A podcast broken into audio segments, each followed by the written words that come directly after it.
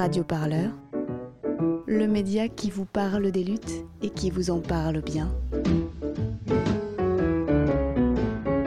Sur radioparleur.net. Bonjour à tous. On commence euh, avec déjà beaucoup, beaucoup, beaucoup de monde. Vous êtes très, très, très nombreux. Je vais en profiter pour euh, remercier la Générale pour euh, son accueil.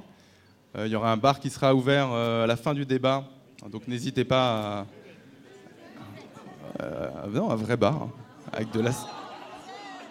Une buvette, ok. Il y a unanimité sur la buvette. Donc euh, n'hésitez pas à rester boire un coup à la buvette. Euh, on voudrait remercier aussi, au nom du Temps des Lilas qui organise ça ce soir, on voudrait remercier l'équipe de hors-série qui filme le débat. On voudrait remercier Radio Parleur qui va enregistrer le débat qui sera disponible sur radioparleur.net. Merci aussi à Thomas Coutreau d'Attaque et à Morvan Burel de Solidaire Douane qui nous ont aidés à préparer ce débat. Et merci à nos invités que je vais vous présenter dans un instant et à tout le monde d'être venus si nombreux ce soir. Alors pourquoi un débat sur le protectionnisme ce soir? Comme probablement la majorité d'entre vous, euh, on est dans la rue depuis quelques semaines contre les ordonnances Macron et je pense que ce n'est pas la peine euh, qu'on vous récapitule toutes les raisons qu'on a de s'opposer à ce projet. Vous les connaissez par cœur. Nous, ce qui nous frappe au temps des lilas, c'est que si la gauche sait souvent très bien s'opposer, on a souvent plus de mal à se faire entendre sur les propositions. On est toujours contre la dernière contre-réforme, la contre-réforme des retraites, la contre-réforme de la Sécu, mais trop souvent on propose que de retourner à la précédente contre-réforme.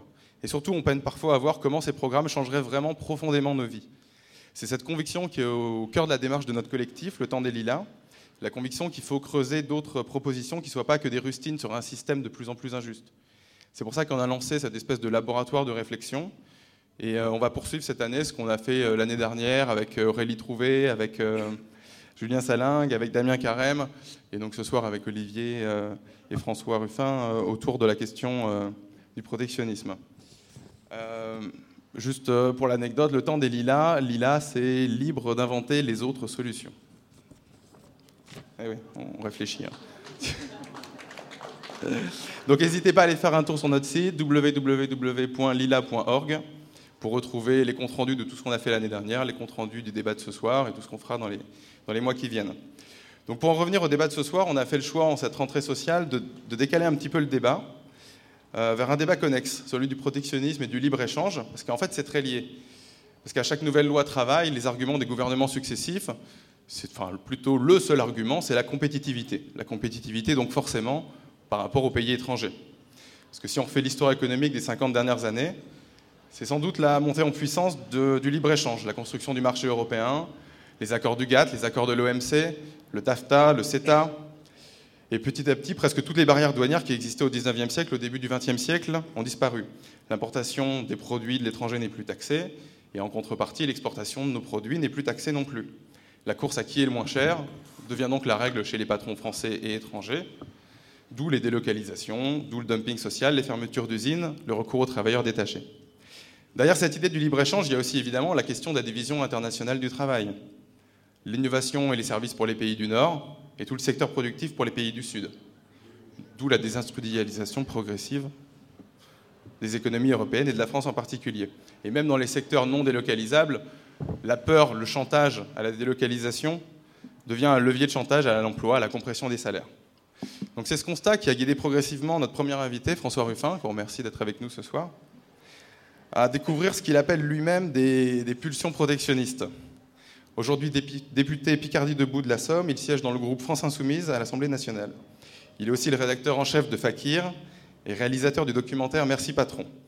Journaliste à Amiens, François Ruffin couvre notamment pour Fakir pendant des années les nombreuses fermetures d'usines. C'est la répétition de ces scènes dans le nord de la France que naît son livre Leur grande trouille, journal intime de mes pulsions protectionnistes, qu'il sort en 2011 aux éditions Les Liens qui libèrent. Il est réfléchi à comment imaginer un protectionnisme de gauche qui ne serait pas un rejet des autres pays, mais simplement une protection pour les ouvriers d'ici. Mais François Ruffin a d'abord eu du mal à assumer le protectionnisme, comme il l'explique dans son bouquin. Parce qu'entre le protectionnisme et la gauche, surtout la gauche de la gauche, on va dire que c'est compliqué. Mais c'est pour ça qu'on a deux invités ce soir. La gauche, elle a toujours été internationaliste. Et défendre le protectionnisme, c'est aller à contre-courant de cet héritage. Revendiquer des barrières douanières, même tarifaires, ce serait pour une grande partie de la gauche mettre les travailleurs des différents pays en concurrence. Ce serait faire croire qu'il pourrait y avoir des intérêts communs entre les salariés et les patrons français, et tomber dans le piège d'un capitalisme à l'échelle nationale. Le protectionnisme pourrait nous faire courir le risque de remplacer la critique du capitalisme par celle de la production étrangère, car évidemment la fermeture des frontières pourrait aussi permettre un capitalisme bien de chez nous, mais qui ne changerait pas grand-chose à l'exploitation du travail. En réalité, ces solutions protectionnistes ont toujours été plus courantes à droite, la France et les Français d'abord. Et donc une partie des critiques du protectionnisme venant de la gauche dénonce ce qui s'apparenterait forcément à une forme de chauvinisme, voire de nationalisme. Vous aurez deviné que c'est plutôt de ce côté-là que se place Olivier Besancenot, qui nous fait lui aussi le plaisir d'être avec nous ce soir. Ancien candidat à l'élection présidentielle, ancien porte-parole du NPA, il vient de sortir aux éditions Autrement Que faire de 1917, une contre-histoire de la révolution russe. Olivier Besancenot qui nous expliquera en détail ses oppositions à la question protectionniste, ses convictions internationalistes, un peu plus finement que je viens de le faire, dans un contexte où, il faut bien l'avouer, c'est plutôt le protectionnisme qui a le vent en poupe.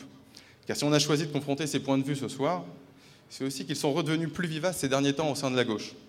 On a vu notamment la question protectionniste être assumée par un candidat à l'élection présidentielle avec un certain succès, et ce souverainisme de gauche clairement revendiqué par la France insoumise a aussi ravivé les critiques du protectionnisme.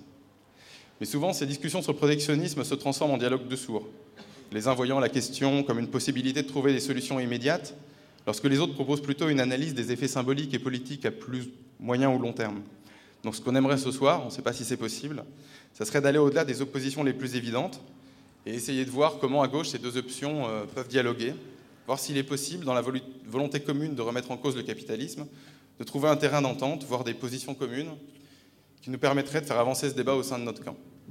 Donc je laisse la parole à Olivier Besancenot, à François Ruffin et à Sylvie du Temps des Lilas, qui animera ce débat pendant un premier temps, et après on ouvrira le débat avec euh, toutes vos questions euh, à nos invités. À vous. Merci.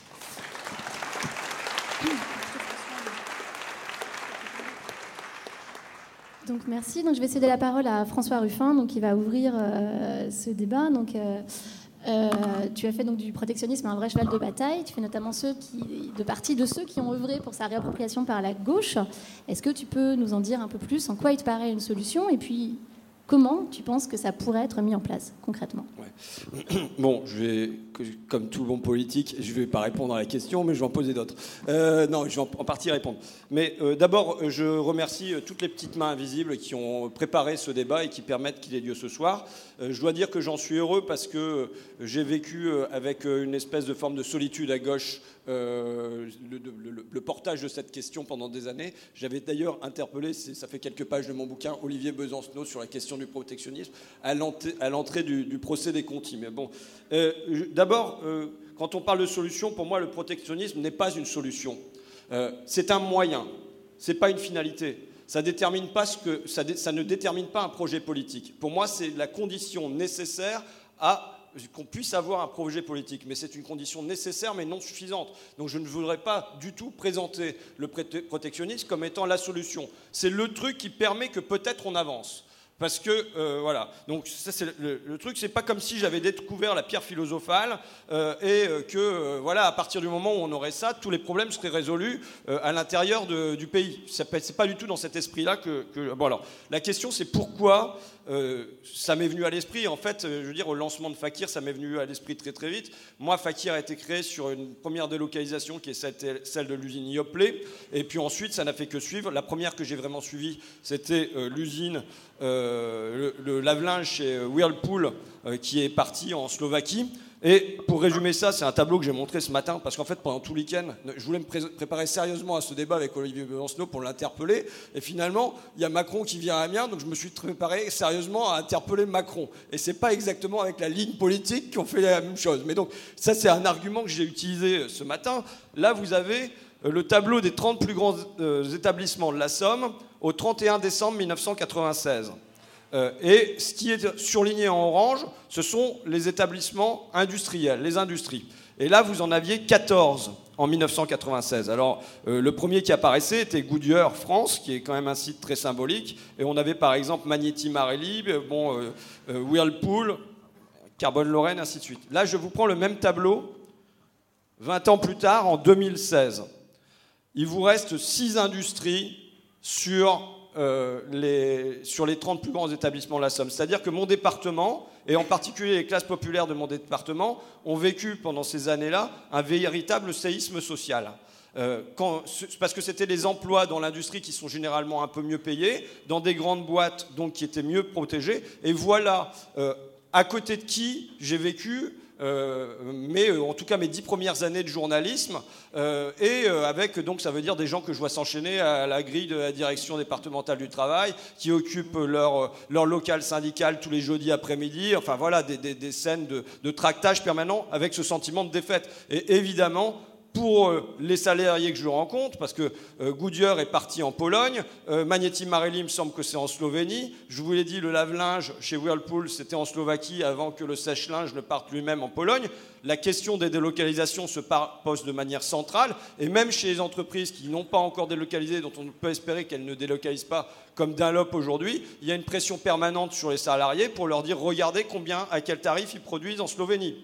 Euh, donc voilà le contexte dans lequel je vis et qui fait que, à l'évidence, euh, pour les gens que j'ai en face de moi et pour moi également, il y a une lumière qui s'allume et c'est pourquoi on ne met pas des barrières douanières euh, pour, pour faire que les, produits qui, qui, rentrent soient taxés et qu'on puisse ne pas subir cette espèce de chantage permanent, parce que c'est un chantage qui, qui, existe, qui plane comme une épée de Damoclès au-dessus des salariés. Donc voilà, la cause première, c'est la cause industrielle. Maintenant, je pense que c'est quelque chose, le libre-échange est en vérité une machine à saper nos droits. Euh, sur le plan de la fiscalité, alors je, pourrais revenir là-dessus plus longuement, mais pour donner un seul indice, euh, le taux moyen de l'impôt sur les sociétés était de 50% euh, dans les années 80 jusqu'en 1984.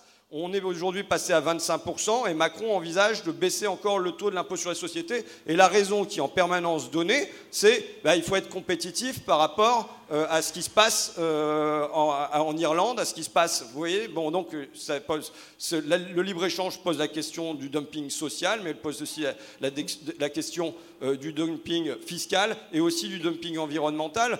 Demain, par exemple, est examiné un projet une proposition de loi, je suis dans la commission des affaires économiques, par le, groupe républicain, c'est pour que l'agriculture soit plus compétitive. Et la solution pour qu'elle soit plus compétitive, c'est qu'il y ait moins de normes. Vous voyez Donc, il y a une espèce de chantage permanent euh, qui s'exerce aussi sur le plan environnemental. Je voudrais résumer ça avec euh, une citation ou deux euh, pour généraliser le, propos.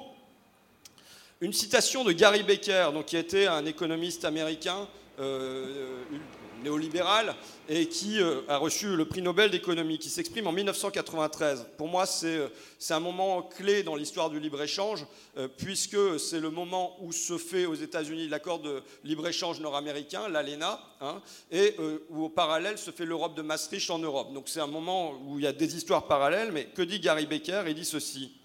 Le droit du travail et la protection de l'environnement sont devenus excessifs dans la plupart des pays développés. Le libre-échange va réprimer certains de ces excès en obligeant chacun à rester concurrentiel face aux importations des pays en voie de développement. Ben, en tout cas, voilà quelqu'un qui n'avançait pas dans l'histoire avec un espèce de brouillard, mais qui allait avec clarté. Oui, pour diminuer les droits euh, en matière environnementale et en matière sociale, qu'est-ce qu'il fallait faire pour les plus riches? Il fallait euh, euh, opérer le libre-échange de manière à ce que les importations des pays à bas coût exercent une pression à la fois sur les salariés et sur l'environnement. je peux avoir ce, propos aussi de Lawrence Summers, qui était chief économiste à la Banque mondiale juste entre vous et moi, c'était dans une, note, une note de service, juste entre vous et moi, la Banque mondiale ne devrait-elle pas encourager davantage la migration des industries sales vers les pays moins développés? La logique économique derrière le déchargement des déchets toxiques dans les pays aux salaires les plus bas est irréprochable et nous devons la, euh, la regarder en face. Et ça, c'était donc dans une note de service qui s'intitulait Good Environmental Practices, bonnes pratiques environnementales. Vous voyez? Donc il est très clair pour moi que le libre-échange est une machine à produire du dumping et est une machine qui condamne le rapport de force. Parce que dès qu'il y a la naissance d'un rapport de force, il y a le chantage qui s'exerce et qui euh, fait dire, ben voilà, on va partir et donc ça vous tue. Donc voilà la, réflexion d'ordre global. Maintenant, euh, je, voudrais, euh, comme je sais que j'ai un débat là interne à la gauche, je voudrais interpeller sur, un regard de gauche sur, euh, le protectionnisme. Euh, on est, c'est Emmanuel Todd qui, en parlait dans un bouquin et je pense que c'est tout à fait juste. Bon, il parlait d'abord du passivisme des éduqués et ça c'est une donnée à prendre en compte. Pourquoi on a accepté ça depuis 30 ans? Parce que pour l'instant, ça a touché les prolos, on va dire ça comme ça. Et donc, du coup, les classes éduquées, qui euh, sont les porte-paroles, je suis éduqué, tu es éduqué également, euh, les, euh, ceux qui siègent à l'Assemblée nationale, alors je ne vous raconte pas, quand on regarde les, les pourcentages, c'est catastrophique, ceux qui sont les porte-paroles, les reporters et ainsi de suite, sont des gens éduqués. Et donc, cette classe-là, n'est pas touchée. L'oligarchie en bénéficie pleinement, mais on a une classe, moi j'appelle intermédiaire, qui, elle, n'est pas touchée. Du coup, eh bien, il y a une espèce de silence, un, passivisme, dit Emmanuel Todd, euh, qui, euh, euh, s'est développé dans la société française parce que ce n'était pas ceux qui avaient la parole qui étaient touchés. Ça, c'est la première chose. La, deuxième chose, c'est l'espèce d'inversion étrange qui fait qu'en fait, entre racisme objectif et racisme subjectif, c'est-à-dire qu'au fond, le libre-échange qui se prétend euh, cosmopolite, ouvert et ainsi de suite, est une politique qui conduit à condamner en premier les enfants d'immigrés, les enfants des classes populaires en général, et parmi les enfants des classes populaires, euh, euh, entre autres les enfants d'immigrés, c'est-à-dire ceux qui vont avoir un, moindre, un, moindre, bagage éducatif. Donc là, on a affaire à une politique qui peut être décrite comme étant objectivement raciste. Et à l'inverse, c'est là où on a toute une, étrangeté de ce qui se passe aujourd'hui sur le plan idéologique, c'est que euh, ceux qui vont être racistes euh, subjectivement, je pense au Front National, vont peut-être rencontrer les intérêts objectifs. Vous voyez ce que je veux dire Et Donc on a, on a une espèce d'inversion qui est assez étrange, avec notamment le Parti socialiste qui se fait le chantre du multiculturalisme et tout ça, et qui en vérité développe une politique qui condamne les classes populaires, et encore en particulier les classes populaires des quartiers. Ça c'est la première chose. Et donc j'interpelle Olivier là-dessus, mais voilà. Euh, le deuxième point sur lequel je, veux interpeller, c'est une étrange logique. La gauche et notre gauche, euh, j'ai voté Besançon en 2002, euh, mais et notre gauche a systématiquement combattu tous les accords de libre-échange. Lurie Ground, l'AMI, on l'a oublié parce qu'on a gagné, mais on a gagné sur AMI le, traité constitutionnel européen, qui était notre forme de. Euh, le, euh, évidemment, maintenant, le CETA, le TAFTA. Bon, et bizarrement, on, combat ça, c'est-à-dire qu'on combat une avancée vers le libre-échange, et une fois qu'elle est installée, c'est comme s'il y avait un effet de cliquet, et à partir du moment où le truc était mis en place, vouloir revenir là-dessus, c'était tomber euh, dans euh, le nationalisme, la xénophobie, et ainsi de suite. Vous comprenez euh, ce que, ce que je veux dire? Il y a comme un effet de cliquet qui fait qu'il nous serait interdit d'être protectionniste, c'est-à-dire de vouloir en effet revenir à davantage de protection. Bon, ça c'est le deuxième point. et enfin, moi je pense que notre gauche a loupé un coche pendant très longtemps et elle a précipité les gens vers le Front National. Euh, et là, je, pense, je te le dis, je pense que tu as une part de responsabilité, que le NPA a une part de responsabilité, parce qu'il fut un temps où notre gauche, c'était euh, le NPA et c'était toi. Euh, quand je rencontrais ces gens, et que, ces ouvriers, et que je discutais avec eux, oui, la première chose qui leur revient, ce n'est pas la réquisition de l'outil de travail, euh, ce n'est pas la nationalisation, ce sont les barrières douanières, c'est une politique protectionniste qui, euh, qui, revient comme une forme d'évidence, alors qu'elle n'est pas du tout assumée, par exemple, par les syndicats et tout ça. Bon, euh, là, on a le choix. Soit on dit c'est pas bien, ça va pas et tout ça, c'est pas ça qu'il faut, et on dit voilà, il faut des réquisitions, il faut des nationalisations, mais ça passe pas. Soit on s'appuie sur ce qui n'est peut-être pas un anticapitalisme théorisé général, mais en tout cas qui s'inscrit contre ce capitalisme présent, c'est-à-dire libéralisé. Et là, je crois qu'il y avait dans la conscience euh, des salariés euh, du privé, des ouvriers, il y avait un potentiel, il y avait une germe pour, oui, s'appuyer là-dessus et euh, en acceptant de, euh, cette première étape protectionniste, de, l'accompagner et d'aller vers de porter ensuite un autre discours. Et je pense qu'en coupant ça d'emblée, on s'est coupé d'un désir qui est profond parce que les gens se prennent la mondialisation droit dans la figure depuis trois décennies. Ils l'éprouvent, ils le sentent, c'est du vécu quotidien. Et donc moi, là, euh, j'ai publié un entretien avec Lénine, je ne sais pas si tu as vu, mais bon, j'ai été rencontrer Lénine à Petrograd à la veille de la révolution d'octobre. Euh, et euh, donc, il y a un Lénine que j'apprécie, moi, c'est celui des thèses d'avril. C'est-à-dire un, Lénine qui, fait comme un accompagnement d'une force populaire. Par exemple, bah, c'est la paix tout de suite, évidemment, mais par exemple sur le terrain des nationalismes, c'est accepter l'autonomie des nations alors que ce n'était pas forcément sa, tasse de thé au départ, mais il fait sien parce qu'il sent que ça grouille par en dessous. et de la même manière, sur le rapport à la paysannerie, il, il, accepte qu'on aille non pas vers une collectivisation, mais vers une réforme agraire. Et il fait sien ces demandes populaires. Et c'est en faisant sien ces, euh, demandes populaires qu'il fait germer et qui va permettre de pousser plus loin.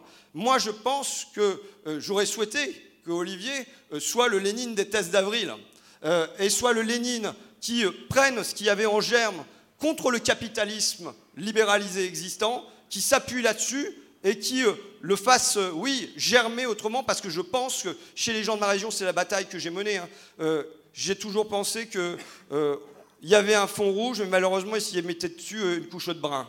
Brun en picard, ça veut dire de la merde, et euh, ça veut dire c'est la couleur du Front National. Moi, mon travail, c'est de dégager la couche de brun.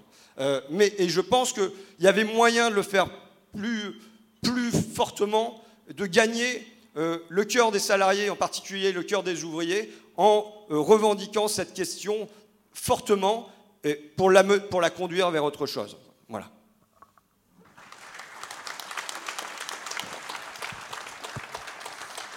Merci euh, François Ruffin pour cette intervention. Donc euh, Olivier Besancenot, toi tu fais partie euh, justement donc, de ceux qui, sans évidemment être des partisans du libre-échange, sont critiques des positions protectionnistes. Tu y vois généralement une position de repli, un souverainisme. Est-ce que tu peux nous en dire un peu plus et nous expliquer un peu tout ça? Merci. D'abord, comme François, je voudrais vous remercier d'avoir pris cette initiative, voilà, que je prends en effet comme une initiative de dialogue. Et c'est important dans, par les temps qui courent que les différents secteurs de la gauche sociale et politique qui se confrontent et qui se coltinent au quotidien la politique de Macron discutent, dialoguent, se voient, donnent de la visibilité à leurs discussions parce qu'on en a bien besoin et qu'on en finisse avec l'idée que euh, on puisse euh, chacun dans son coin euh, participer à l'émiettement. On a besoin d'un front de résistance, cette discussion, parce qu'il y a beaucoup de politique dans les mobilisations actuelles. et de ce point de vue-là, c'est extrêmement, extrêmement important. Donc je voulais saluer cette initiative en espérant qu'elle aura des suites. Voilà, parce qu'il y en a beaucoup qui attendent ça, énormément. Euh, aussi parce que euh, toi comme moi, euh, on se retrouve sur... et c'est pour ça, toi, tu as parlé de ton entrée en la matière sur cette question, et moi, je ne la découvre pas, en effet, non plus. j'ai été confronté à cette question à maintes et maintes reprises au cours bah, de toutes les activités militantes que j'ai pu avoir dans toutes ces boîtes qui ferment. Mais en effet, j'ai été confronté à des hommes, à des femmes qui luttaient pour empêcher que leur outil de production se barre ailleurs ou en France, mais partent. Et cette discussion avec des secteurs syndicaux sur la question des délocalisations, je l'ai eu à maintes et maintes reprises. Alors pour répondre à tes interpellations, euh, donner un point de vue d'éduqué, mais aussi un point de vue de salarié, qui est postier, qui sort du boulot, là tout de suite maintenant, et qui est confronté à la réalité d'une entreprise qui n'est pas délocalisable et qui a pourtant supprimé 100 000 emplois en 10 ans. Voilà. Et c'est aussi du vécu, avec le drame que ça signifie. Et pourtant, ce n'est pas délocalisable. Donc c'est quand même important de le comprendre. Et plus que Todd, moi je m'inspirais de Rancière, par exemple. Moi, les questions éduquées, pas éduquées, euh, Jacques Rancière, il insiste à juste titre sur le fait qu'il faut un peu peut-être sortir de cette coupure entre les savants et les ignorants. Et les prolétaires, les exploités, les opprimés, ils ont besoin de personne pour savoir pourquoi ils sont dans la merde, comment ils peuvent s'en sortir? La question qui se pose, et tu l'as posée, c'est comment on peut se donner confiance? Moi, je le prends comme ça. Si je prends le dialogue de façon positive, c'est comment on peut, et je ne dis pas qu'on y arrivait, hein, on a eu des ratés, pas de souci. Euh, je ne sais pas si France Insoumise y arrive plus aujourd'hui, mais comment on peut participer collectivement et de façon unitaire à donner de la confiance? Alors euh, moi je le dis tout net, je mets les pieds dans le plat, euh, moi je suis pour la protection maximum des travailleurs contre le capital, par tous les moyens nécessaires. Mais le protectionnisme, ce n'est pas une nouvelle branche de la sécurité sociale. Ça a un sens politique. Ça a un sens politique. Et comme toi, moi, je n'ai pas de, de, réponse toute faite, je n'ai pas de solution absolue, parce qu'en effet, c'est des fois très compliqué. Mais le protectionnisme, ça, je ne parle même pas de l'historique, hein, euh, de, de, pister d'où ça vient, etc. Je parle de, son sens politique, de sa signification. Le protectionnisme, ce n'est pas simplement de la protection sociale. C'est donner la possibilité à un pays de se protéger de la concurrence étrangère en établissant des taxes. Alors sur des critères qui sont en effet pas les mêmes selon les points de vue. Mais c'est ça, le protectionnisme. Et ça, pour moi, c'est un leurre, c'est un leurre périlleux. Et je continue à le penser, en effet, les discussions avec les militants syndicalistes, et je ne dis pas que je les ai convaincus à chaque fois, loin de là, je pense qu'il faut les avoir. Alors pourquoi je pense que c'est un leurre? Bah, Parce que je pense que ça porte d'abord d'une analyse un peu en trompe-l'œil de la situation, mais qui est tentante, je l'avoue, parce que ça renvoie à des faiblesses de, nos solutions à nous, de notre famille politique, hein, j'entends. Mais euh, remettre, remettre sur le dos du libre-échange, et donc de la concurrence étrangère, les raisons fondamentales et essentielles exclusive, même chez certains, ce n'est pas ton cas, des méfaits du capitalisme et du nivellement vers le bas des acquis sociaux, je pense que c'est une idée en trompe-l'œil. Et je dirais, sans faux jeu de mots, que c'est même une façon à bas prix de dédouaner les responsabilités profondes du système capitaliste dans la façon dont il agit ici et maintenant. Alors pourquoi je dis que c'est tentant? Parce que c'est humain. C'est humain, on a tous envie de quelque chose de palpable dans la vie. Alors pensez que je dirais, l'aspect le, plus visible de la mondialisation capitaliste contre lesquels on est tous, c'est la guerre commerciale entre les États. C'est tentant. Pourquoi? Parce qu'une guerre commerciale entre les États, c'est quoi? Bah, C'est des productions qui sortent. Alors, il n'y a pas que ça d'ailleurs, il y a aussi des services. Hein. mais il y a des productions qui sortent et puis qui rentrent. Donc, il y a des produits. Alors, c'est tentant. On se dit un produit, bah, c'est un produit. Un produit, je peux l'attraper, je peux le choper, je peux le stopper à la frontière et je peux lui mettre une taxe dans la tronche. C'est tentant. Et ça renvoie une difficulté pour nous, c'est qu'en effet, nous, on renvoie à une complexité du système capitaliste, qui est vraiment complexe. Et je crois qu'il ne faut pas sous-estimer notre adversaire. C'est que la réalité de la mondialisation capitaliste telle qu'elle est aujourd'hui, c'est pas simplement la guerre commerciale entre États, loin de là. Et la guerre commerciale entre États, c'est peut-être la face la plus visible de l'iceberg, mais ce n'est pas d'ailleurs tant la cause que la conséquence de cet iceberg, mais c'est qu'une toute petite partie de l'iceberg. Le restant de l'iceberg, et qui n'est d'ailleurs pas invisible, contrairement à ce que dit Hollande, parce que la finance a en effet un visage, il en a plusieurs. Euh, un ami euh, d'amis en commun, les pinsons Charlot, Geoffroy Gens, qui est un universitaire belge, il piste euh, les responsables des conseils d'administration en France, en Europe et dans le monde, et il a pisté du fait qu'il y a bien des visages dans la finance capitaliste, ça existe, c'est une réalité, donc elle n'est pas invisible, mais le capitalisme est retort. Il est capable de mettre des coups de pression, il est capable de mettre des coups d'accélération dans le temps et dans l'espace, il est surtout capable de se camoufler sans se rendre invisible. Et la réalité de la mondialisation capitaliste opérée dans le tournant des années 80, bien plus que la guerre économique entre États, ça a été la réalité d'un système fondé par la concentration entre les mains de quelques multinationales, avec des ramifications de flux de capitaux comme jamais, une, implication, une espèce de, oui, de, méandres, de, de, mouvements de capitaux entre les multinationales. Ça, c'est la réalité fondamentale des échanges commerciaux dans le cadre de la mondialisation capitaliste. C'est même mieux que ça. Ce n'est pas simplement des échanges commerciaux entre multinationales, plus qu'entre États. C'est des échanges commerciaux au sein même des multinationales. On estime par exemple qu'aujourd'hui, il y a 30 à 50 du commerce international qui est du commerce international intra-firme, c'est-à-dire du commerce qui circule au sein de la multinationale elle-même. Donc ça en dit long sur le fait qu'évidemment c'est plus complexe. Parce que là, ce n'est pas le plus palpable, ce n'est pas le plus visible, et ça renvoie à une vraie difficulté. Mais si on comprend ça, on comprend en effet, enfin moi c'est les deux conséquences que j'en tire. Premièrement, qu'on a intérêt, nous, d'un point de vue politique, à dire qu'il faut se concentrer sur ces conseils d'administration que pisse Geoffroy Gens, bien plus que sur les barrières douanières, parce que c'est la responsabilité de lutter contre des multinationales qui trustent le monde, qui sont rattachés à des États, dont les conseils d'administration sont rattachés politiquement à des États, qui sont et viennent des États-Unis, de Grande-Bretagne, d'Allemagne et de France, et pas des moindres. Donc, c'est important de ne pas lâcher la proie pour l'ombre, et pas au nom d'une réalité qui est libre-échange et qu'on combat tous, l'idée qu'en gros, euh, on oublierait le rapport de force et la lutte fondamentale qui est un rapport entre le capital et le travail, et qui est d'ailleurs la réalité même chronologique de la mondialisation libérale, si on regarde bien dans les années 80, hein, qui a d'abord été le fait que le capital a pris partout dans le monde, partout dans le monde, au monde du travail, avant même de devenir un grand marché international, avant même de développer le libre-échange. Donc ça, c'est la première conséquence. La deuxième conséquence, c'est que sur le dos du libre-échange et de la concurrence étrangère, on en vient finalement quelque part à laisser l'idée que euh, bah, les pays émergents auraient été bénéficiaires de la mondialisation capitaliste. Alors ce n'est pas le cas. Ce n'est pas le cas. Ceux qui s'en tirent à bon compte dans le cadre de la mondialisation capitaliste, c'est des riches capitalistes rattachés à des puissances du Nord la plupart du temps, même s'il y a la percée de la Chine, etc. Donc du coup, ça, ça a des conséquences sur le, sur le terrain, que tu connais en effet comme moi. Et, euh, là, en effet, il peut y avoir, euh, quand je parle de, trompe-l'œil, c'est ça. Euh, pour parler crûment, moi je suis contre le libre-échange et contre le protectionnisme. Et c'est pas parce que le capitalisme a été mondialisé qu'il y a ce phénomène de destruction d'emplois qu'on subit tous dans nos chairs, comme tu l'as évoqué.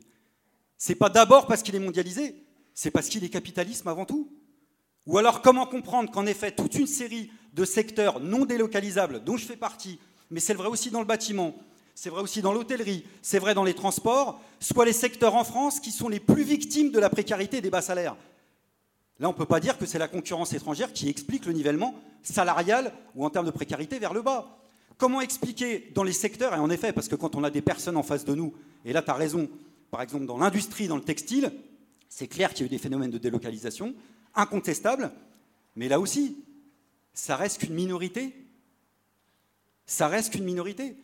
Peu importe les polémiques sur les chiffres, 15, 20, 30% qui s'expliquent par des délocalisations en dehors de nos frontières, qu'est-ce qu'on fait des 70% qui restent? Qu'est-ce qu'on fait des 90% qui vivent dans le secteur industriel et du textile, qui ont perdu leur boulot avec les drames que ça suscite dans la famille, avec les drames sociaux, les drames humains, et qui ne proviennent pas des délocalisations. Qu'est-ce qu'on fait de tout cela?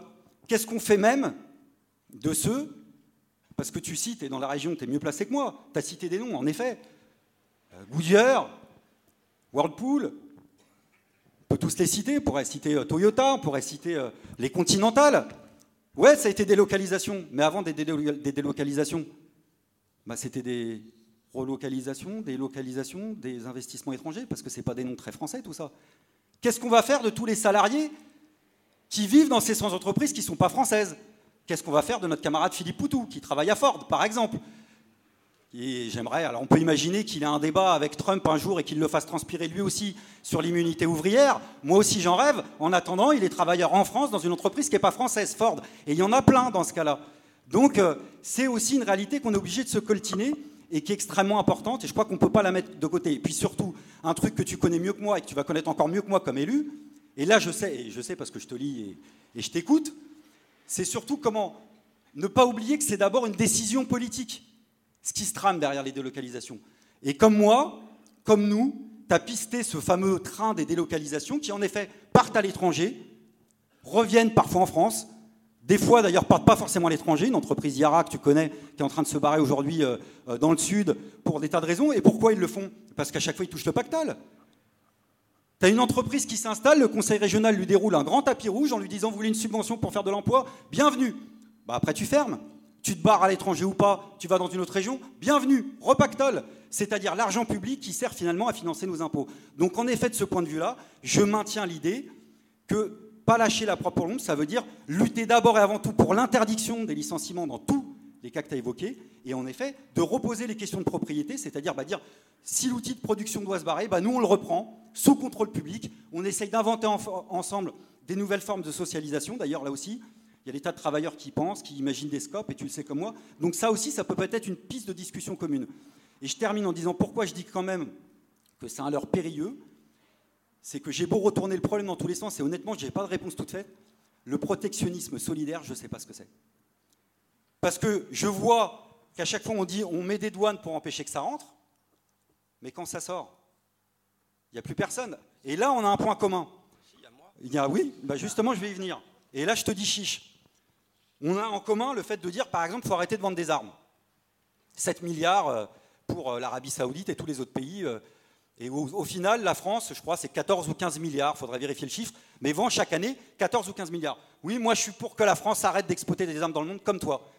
Ça, ça va faire 70 000 ou 80 000 emplois en moins. Donc ça a des conséquences. Ce que je veux dire, c'est que le protectionnisme dans la bouche de beaucoup, et tu le sais comme moi, c'est comme la diode électrique.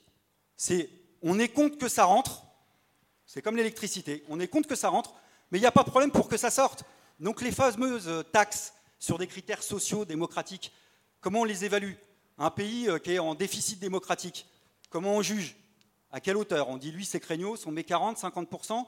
S'il est vraiment infréquentable, tu es d'accord avec moi, puisque tu l'écris et tu le dis, tu as bien raison, on vend plus là-bas. Donc c'est autre chose qu'une taxe. Quid de ces travailleurs-là? Parce que précisément on est internationaliste. Et donc moi je t'interpelle aussi, je ne te dis pas qu'on a fait super bien notre boulot contre le Front National, mais par contre, dans nos rangs, au sens large du terme, j'ai entendu, c'est pas ton cas, mais dans la gauche radicale, beaucoup de camarades qui me promettaient sur tous les tons il y a quelques années que le protectionnisme, c'était évidemment que sur des questions économiques.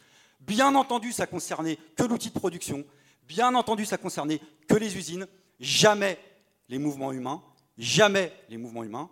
Et puis, on a des Jean-Luc Mélenchon qui un jour ont quand même dit que les travailleurs détachés venaient éventuellement manger le pain des nationaux.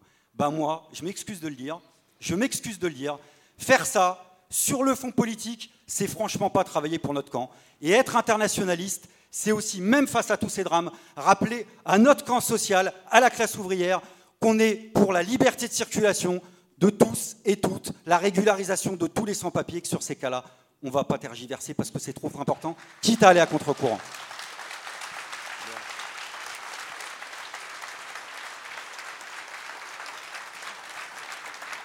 D'abord, je ne sais pas si je me souviens plus, c'est exactement comme ça que Mélenchon a énoncé les choses. Et ensuite, non, mais ensuite, s'il s'agit de reconstruire euh, une, gauche qui aille plus ensemble, je ne suis pas sûr que ce soit le meilleur moment en ma présence pour euh, allumer Jean-Luc Mélenchon. Vous du FN. Voilà. Je me suis permis.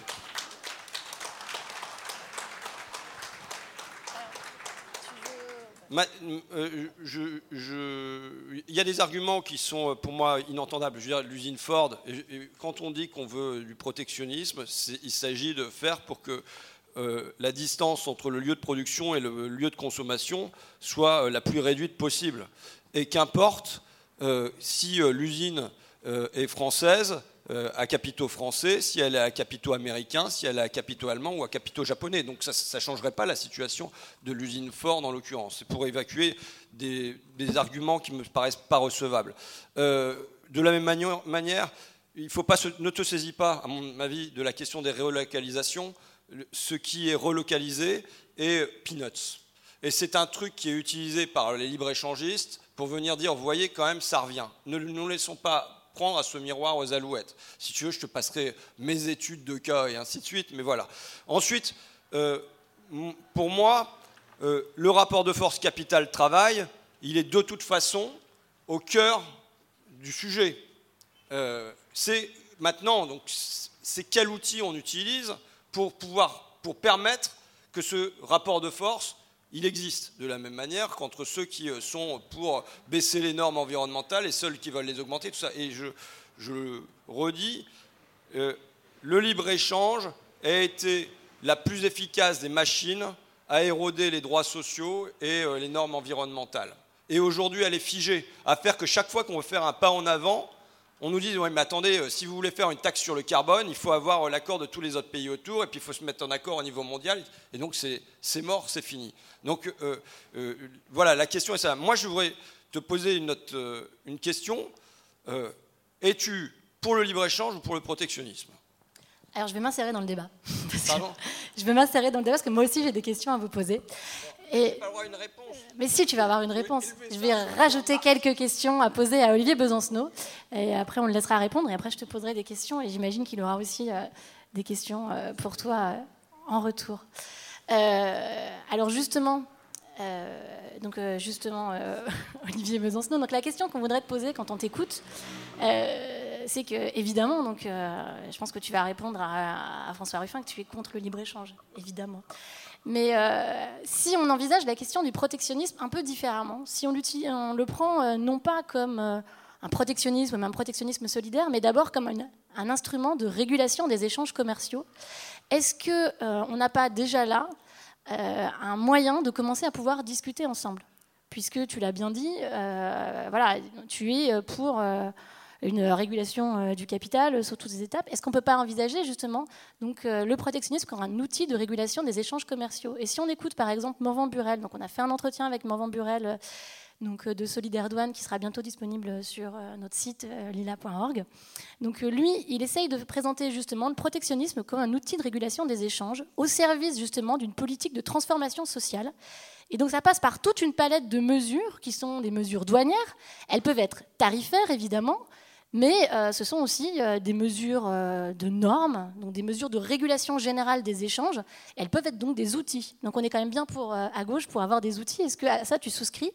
Et pour aller un peu plus loin sur cette question-là, si on prend l'exemple de l'agriculture. C'est un des exemples qui est en général pas celui qu'on évoque quand on parle du protectionnisme, mais pourtant c'est un exemple sur lequel on peut très bien se poser la question de euh, la production, de la protection des productions nationales, ou bien de mettre euh, justement l'accent sur ce qui est produit au plus près de nous. Et notamment, par exemple, un syndicat comme la Confédération paysanne va défendre une forme de protectionnisme au nom de la défense du modèle paysan, et donc au nom de la défense non pas d'une agriculture productiviste qui fonctionne sur des échanges internationaux. Donc comment est-ce que tu te situes par rapport à ça? Et puis si on fait le parallèle alors, ensuite entre la défense de ce modèle paysan qui justifie une forme de protectionnisme et la défense d'un modèle social euh, voilà, qu'on peut avoir euh, chez nous avec un certain nombre de droits sociaux. Est-ce qu'on ne peut pas faire le parallèle aussi loin en se disant que les outils de régulation qu'on met dans le protectionnisme ne sont pas justement des outils au service de ce modèle, de ces spécificités, et qui vont justement euh, aider euh, beaucoup plus largement aussi au-delà. Et enfin, est-ce que euh, si on couple le protectionnisme à des modèles de reprise des entreprises, à des transformations des droits radicaux dans les entreprises, c'est quelque chose qu'on a essayé de travailler l'année dernière avec Benoît Boritz sur comment est-ce qu'on pouvait reprendre aux mains nos entreprises. Est-ce qu'à ce, moment-là, des, voilà, des mesures protectionnistes pourraient être plus acceptables pour toi? Non, mais c'est bien d'essayer de me glisser dans un paquet cadeau. Moi, je suis pour reprendre tout. Euh, mais il faut discuter en effet du, fond. C'est est-ce qu'on met les pieds euh, sur cette terminologie? Alors après, on peut discuter dans le détail. En effet, je suis pour discuter dans le détail. Donc tu me poses des questions. Est-ce que je suis pour des outils? Ouais, je suis bricoleur comme vous tous. Euh, j'ai bien conscience que je suis pour. moi, je suis pour une putain de bonne vieille révolution parce que je manque, manque cruellement, mais en attendant, je vis ici et maintenant, je suis pour agir ici et maintenant, et tout ce qu'on peut gratter, il faut le gratter. Donc tout ce qui peut être du domaine euh, qui nous permet de contrôler euh, les mouvements de capitaux, de les taxer, nous, on les a toujours soutenus. Et d'ailleurs, c'est important, tu prononces un mot. La régulation et donc la dérégulation. Fondamentalement, la mondialisation capitaliste, son tournant dans les années 80, ça a d'abord été ça, un phénomène de dérégulation. Avant d'être l'ouverture des frontières, ça a d'abord été ça. Donc tout ce qui nous permet de s'opposer à cette logique-là, à cette logique néolibérale, évidemment qu'il faut le faire. Deuxièmement, sur le fond, alors là, pour moi, ça, c'est autre chose. Et là, c'est un point d'accord. Moi, tout ce qui est. Parce que là, ça rejoint des questions de. Enfin, même de. C'est comment on rejoint le, ici et le demain. C'est-à-dire comment on rejoint des combats d'aujourd'hui pour le projet de société qu'on peut essayer d'inventer, etc. C'est la question de relocaliser en termes de, projet de société. C'est-à-dire pour sortir d'un modèle de consommation, de production qui est le modèle actuel. Et en effet, euh, pour avoir discuté avec les camarades de la Confédération paysanne, suivre les discussions dans Attaque, là, il y, a des, oui, il y a des discussions tout à fait intéressantes, qui passent y compris par des mesures immédiates. La fameuse taxe kilométrique défendue par exemple par Thomas Coutreau dans Attaque, moi, elle ne me choque pas. Mais d'ailleurs, si je l'ai bien écouté, il est pour déconnecter ça, déconnecter ça justement de la, question, euh, de la question du passage aux frontières. Parce que lui aussi, comme d'autres, est conscient des dérives possibles, chauvines et nationalistes, et surtout que ça ne répond pas au problème de fond qui est de se poser l'idée d'essayer de faire des circuits les plus courts possibles, c'est-à-dire de rapprocher le producteur du consommateur. Alors là, qui est amplifié par la proposition moi, je la formule plus sous terme de souveraineté alimentaire, proposée par, euh, par la Confédération paysanne. Évidemment qu'on est pour. Mais honnêtement, qui peut prétendre quel est le bon périmètre de la souveraineté alimentaire? Pourquoi vous allez me dire tout de suite que c'est la nation? Alors il y a des discussions dans la Confédération paysanne. Hein. Et d'ailleurs, dans la discussion de la Confédération paysanne, si vous, si vous écoutez bien ce qu'ils racontent, ils disent que c'est une façon de se protéger pour les peuples, pour les nations, pour les unions. Il n'y a pas de périmètre prédestiné. Et puis surtout, il y a une différence tout à fait notable et salutaire de leur part, c'est que eux, dans le modèle d'agriculture paysanne dont on parle, ils sont contre le modèle d'exportation. C'est-à-dire qu'ils sont contre l'idée qu'on fasse un modèle d'agriculture surexcédentaire où on va vendre dans le monde à d'autres pays. Donc eux, on n'est plus dans le système de diode électrique. Mais c'est important. C'est pour ça que je repose la question du périmètre. Regardez Trump. La diode électrique, ça ne le gêne pas. Trump, c'est un, un partisan de la mondialisation capitaliste comme jamais. Il est convaincu que le monde est un marché économique international et que les États-Unis doivent avoir une grande place dans ce marché. Donc qu'est-ce qu'il dit? Je suis protectionniste. On va taxer aux frontières. Je dis ça pour dire quoi? Qu'on peut parfaitement être protectionniste et pour la mondialisation capitaliste, c'est le cas de Trump. Comme quoi le vrai problème, c'est pas tant le périmètre, c'est ce qu'est la nature même du capitalisme et comment on le combat et comment on lui oppose des solutions alternatives. Donc tout ça, on peut le discuter, on peut l'envisager sur le long terme, il n'y a aucun problème. Mais pourquoi? Alors quand bien même que ça, même la, question des, traités que tu soulignais à juste titre, contre lesquels on s'est opposé à maintes et maintes reprises, ces traités-là, ils traitent en, comment dire il traite la question des, des, des barrières douanières, évidemment, mais ce n'est pas, pas la grande majorité de ce qu'il y a dans les traités. L'écrasante majorité de ce qu'il y a dans les traités, c'est le pouvoir accru des multinationales. Donc, pour ça, je dis, euh, restons concentrés sur ça, et puisque tu m'as interpellé sur Lénine, et puisque la question m'a été posée euh, à plusieurs reprises, euh, moi, je suis comme Marx et comme Jaurès. Et j'espère que, tu seras, que tu seras autant le Jaurès de l'époque que moi, le Lénine des thèses d'avril. Et Jaurès, à l'époque, il disait la chose suivante. On parle surtout de la concurrence étrangère et on néglige les autres causes du mal. Le socialisme, c'est-à-dire l'organisation sociale de la production et de l'échange, exclut à la fois, c'est Jaurès qui le dit, hein, et la protection, qui ne peut guère profiter qu'à une minorité de grands possédants, et le libre-échange, qui est la forme internationale de l'anarchie économique. Et pour Marx, à une époque où en plus, pour le coup, les phases, parce qu'on n'est pas dans la première phase de mondialisation de l'histoire, hein, il y a déjà eu des phases de mondialisation capitaliste où là, c'était euh, beaucoup plus des guerres commerciales, c'est-à-dire où la, la, question de la balance commerciale pesait. Et Marx, sa formule, c'était dire le protectionnisme, c'est le conservatisme, le libre-échange, c'est la destruction. Moi, je suis pour adapter à nos temps, j'ai bien compris que ça avait changé, tout autant d'ailleurs que les thèses d'avril, mais le problème, c'est de garder ce créneau politique en tête et de discuter en effet toutes les solutions concrètes et de ce que ça amène pour les perspectives avec les syndicalistes qui en effet euh, discutent beaucoup de politique autour de ça. Tu veux pas que je rajoute mes questions?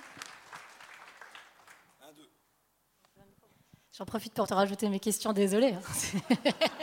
J'ai le micro en otage, j'en profite. Non, mais donc euh, mes questions, elles vont euh, résonner évidemment avec celles que te pose Olivier Besancenot. Donc euh, d'abord, c'est comment tu fais pour éviter que le protectionnisme ne soit vu comme une guerre commerciale et comment tu garantis justement de la solidarité internationale? Donc il y a ce terme de protectionnisme solidaire qui est souvent utilisé à gauche. Comment est-ce que tu le définis? Et comment on peut être sûr qu'il euh, n'y ait jamais aucun mélange avec les thèses qui peuvent être portées par le Front National. On est quand même dans une période où euh, un de nos combats principaux, principaux c'est de gagner l'hégémonie sur le discours de l'extrême droite. Donc comment on fait pour qu'il y ait toujours des marqueurs d'un protectionnisme de gauche donc, typiquement aussi pour se différencier bah, de ce que peut porter euh, Trump, dont a parlé Olivier tout à l'heure. c'est évidemment tu vas oublier. Bon. Et la, deuxième question qui va avec, euh, c'est est-ce que tu as pensé concrètement comment on pouvait réaffecter une partie d'éventuellement des produits des barrières douanières à de la solidarité internationale? Comment est-ce qu'on peut éventuellement envisager de financer euh, des organisations de travailleurs dans les pays euh, où on ne délocaliserait plus, par exemple? Et enfin, sur la question de l'acceptabilité sociale, c'est-à-dire que tu fais du fait que les ouvriers voient euh, leurs usines délocalisées. Donc, euh, enfin, voilà, une des raisons pour lesquelles ils sont pour le protectionnisme, c'est parce qu'ils sont pour que, au fond, tu te, tu te, voilà, tu te lances dans ce combat-là. Mais si on met en place du protectionnisme et si les productions viennent à augmenter, si les prix des biens de consommation courante, toute l'industrie manufacturière augmente, est-ce qu'on va toujours avoir la même acceptabilité sociale du protectionnisme? Et euh, voilà, comment est-ce qu'on continue à le défendre dans ce cas-là? Est-ce que ça, c'est des choses sur lesquelles tu as déjà réfléchi? Non, bah, alors, bon, euh, c'est vaste, hein, parce que si on rajoute les questions d'Olivier plus euh, tes questions. bon, d'abord sur l'extrême droite. Moi, ma conviction profonde, c'est que on a perdu face à l'extrême droite, entre autres parce qu'on a laissé ce terrain-là à l'extrême droite. Et ça n'était pas sa priorité. Euh, sa propriété, pardon. Et ce n'était pas sa propriété, ni sa priorité, puisque dans les années 80, l'extrême droite était libre-échangiste à fond. Euh, voilà. Et en l'occurrence, c'était le Parti communiste qui portait davantage les questions protectionnistes. Et jusqu'en 1983, on avait euh, une, politique qui était raisonnablement protectionniste. Parce que, bon, ça revient à autre chose à dire, c'est que le protectionnisme, c'est du bricolage. Tu l'as prononcé le mot bricoler. Oui, oui. Mais le protectionnisme, c'est du bricolage. Il faut le regarder comme ça. Oui, c'est des petits chiffres qu'on bouge à droite, à gauche, et puis tout ça. Alors, euh, la question, c'est quelle est la, finalité politique qu'on se pose derrière Et c'est là qu'il faut construire un projet politique. Moi, pour moi, on n'aura pas de projet politique possible en régime de libre-échange. Voilà, c'est ma conviction. Le libre-échange est une machine à saper. Euh, euh, les, normes sociales, le, progrès fiscal et la justice sociale. Euh, et la justice, enfin, les, normes environnementales, pardon. Et ça, c'est la première chose. Et ensuite, c'est une machine à saper le moral des gens aussi, parce qu'ils voient, il y a cette espèce de chantage permanent qui est exercé. Donc, c'est qu'avec le protectionnisme, on puisse faire du Trump, j'en ai aucun doute. C'est un moyen. Ça n'est pas une fin. Mais maintenant, c'est pas. Et ce moyen-là, en plus, la différence avec des tas d'autres projets de gauche, c'est qu'on l'a à portée de main. Quand vous interrogez des syndicats de douaniers, parce que je suis très copain avec euh, Solidaire Douane, mais aussi avec euh, la CGT Douane, euh, eh bien, c'est des chiffres à bouger, c'est très simple, ce sont des mesures qui sont très simples à prendre. Donc en effet, on a cette arme contre le libre-échange, contre le capitalisme en régime de libre-échange, qui sont à notre disposition rapidement au cas où il y aurait une volonté politique de s'en servir. Ce qui fait la différence avec pas mal de projets euh, à, gauche, auxquels je ne suis pas du tout hostile. Mais euh, voilà. Donc ça, c'est euh, je suis d'accord qu'il y a du Trump, on peut faire du Trump, mais la question c'est est-ce qu'on peut faire autre chose? Ensuite, je et je pense, je suis convaincu qu'on peut faire autre chose vous savez, on appelle ça dans matière agricole, on appelle ça la souveraineté alimentaire, mais c'est la même chose. C'est du protectionnisme. C'est du protectionnisme pour l'agriculture. Et là, c'est accepté. Et en revanche, du protectionnisme qui euh, viendrait sur l'emploi industriel, là, c'est plus accepté. Il y a un problème. Moi, l'autre truc, c'est que, évidemment, je suis contre les exportations quand elles se font contre la volonté de. parce que je j'ai pas dit qu'on va aller tout fabriquer ici. Hein, le café, on va pas le fabriquer ici si on en, boit encore, si on se met pas la chicorée, ça, ça, viendrait Picardie. Mais, euh, mais voilà, mais de toute façon, on va continuer à acheter. Je veux dire, euh, le, la France des années 70 ou 80 n'était pas ni une France en autarcie, ni une France fasciste voilà, donc c'est du bricolage pour se dire, il y a la possibilité de recréer, c'est moi mon objectif, c'est ça, c'est de se donner la possibilité de recréer un rapport de force. Et alors, pour donner un exemple concret, euh, j'aime bien citer Bernard Djonga.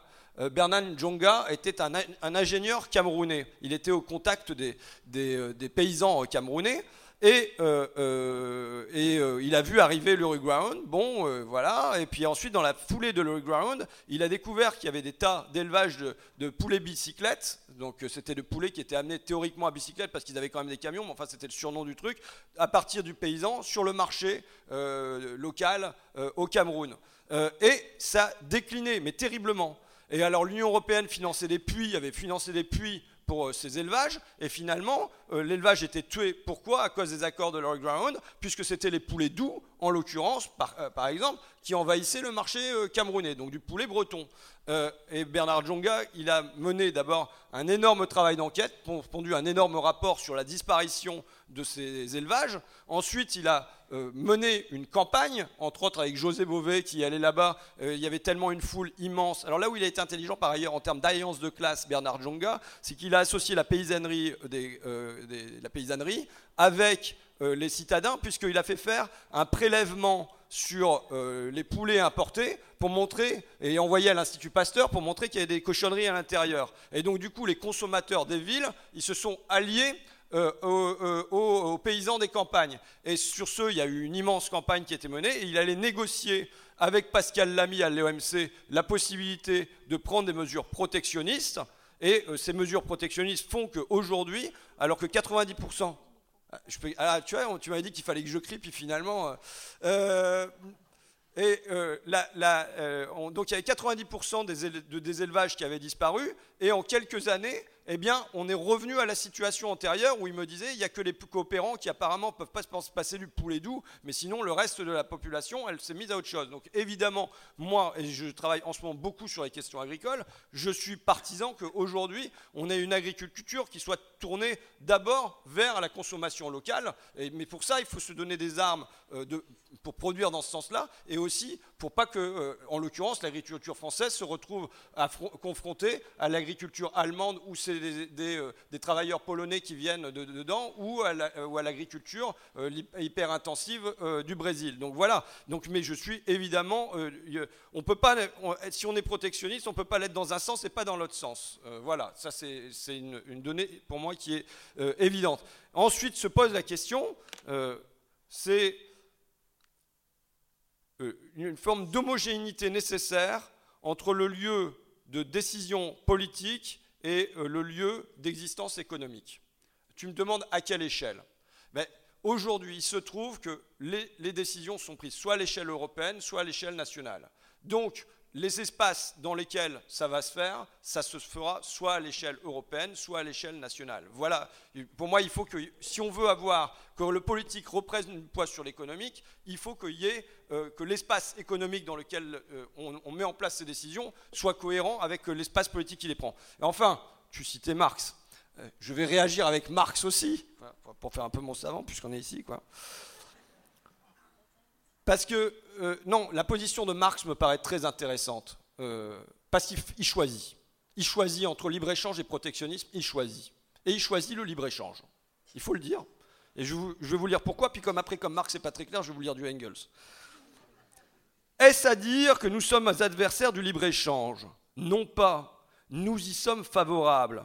Parce qu'à travers le libre-échange, toutes les lois économiques, avec leurs contradictions les plus déconcertantes, agiront sur une plus grande échelle et sur un plus vaste territoire. En vérité, sur le territoire de la Terre entière, et que de la réunion de toutes ces contradictions en un seul et même ensemble où elles s'affronteront, résultera la lutte dont l'issue sera l'émancipation des prolétaires.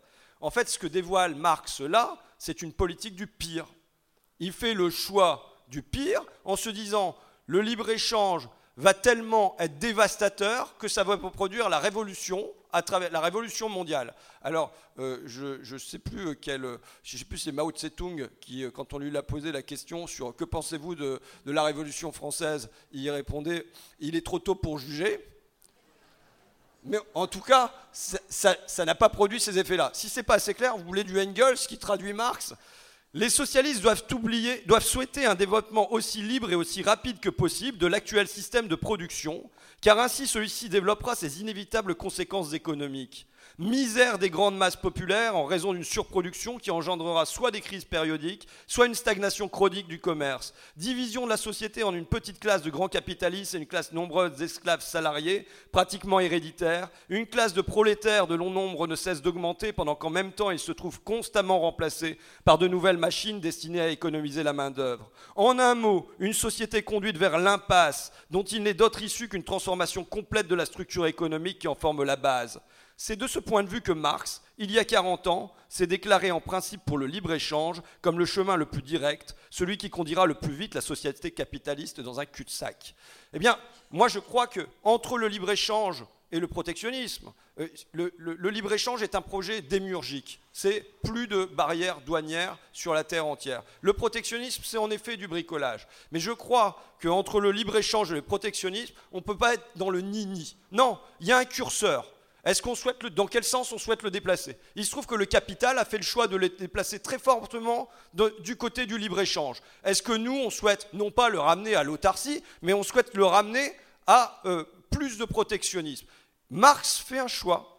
Il fait le choix de la politique du pire en se disant de cela naîtra la, la révolution. Eh bien, je crois que Olivier et tous les gens de gauche doivent se poser sérieusement cette question dans, les termes où se le, pose, Marx. Moi, je ne fais pas le choix de la politique du pire, parce que je n'y crois pas. Je ne crois pas que c'est de, la somme des misères que naîtra euh, la révolution et qu'on aura des, lendemains qui chantent et ainsi de suite. Je ne crois pas à ça. Donc oui, je suis un réformisme révolutionnaire, euh, comme s'en réclamait Jaurès, c'est-à-dire que je crois à la politique du petit pas qui redonne confiance, qui fait qu'on reprend conscience et ainsi de suite. Mais je le redis, Marx a choisi. Nous devons choisir.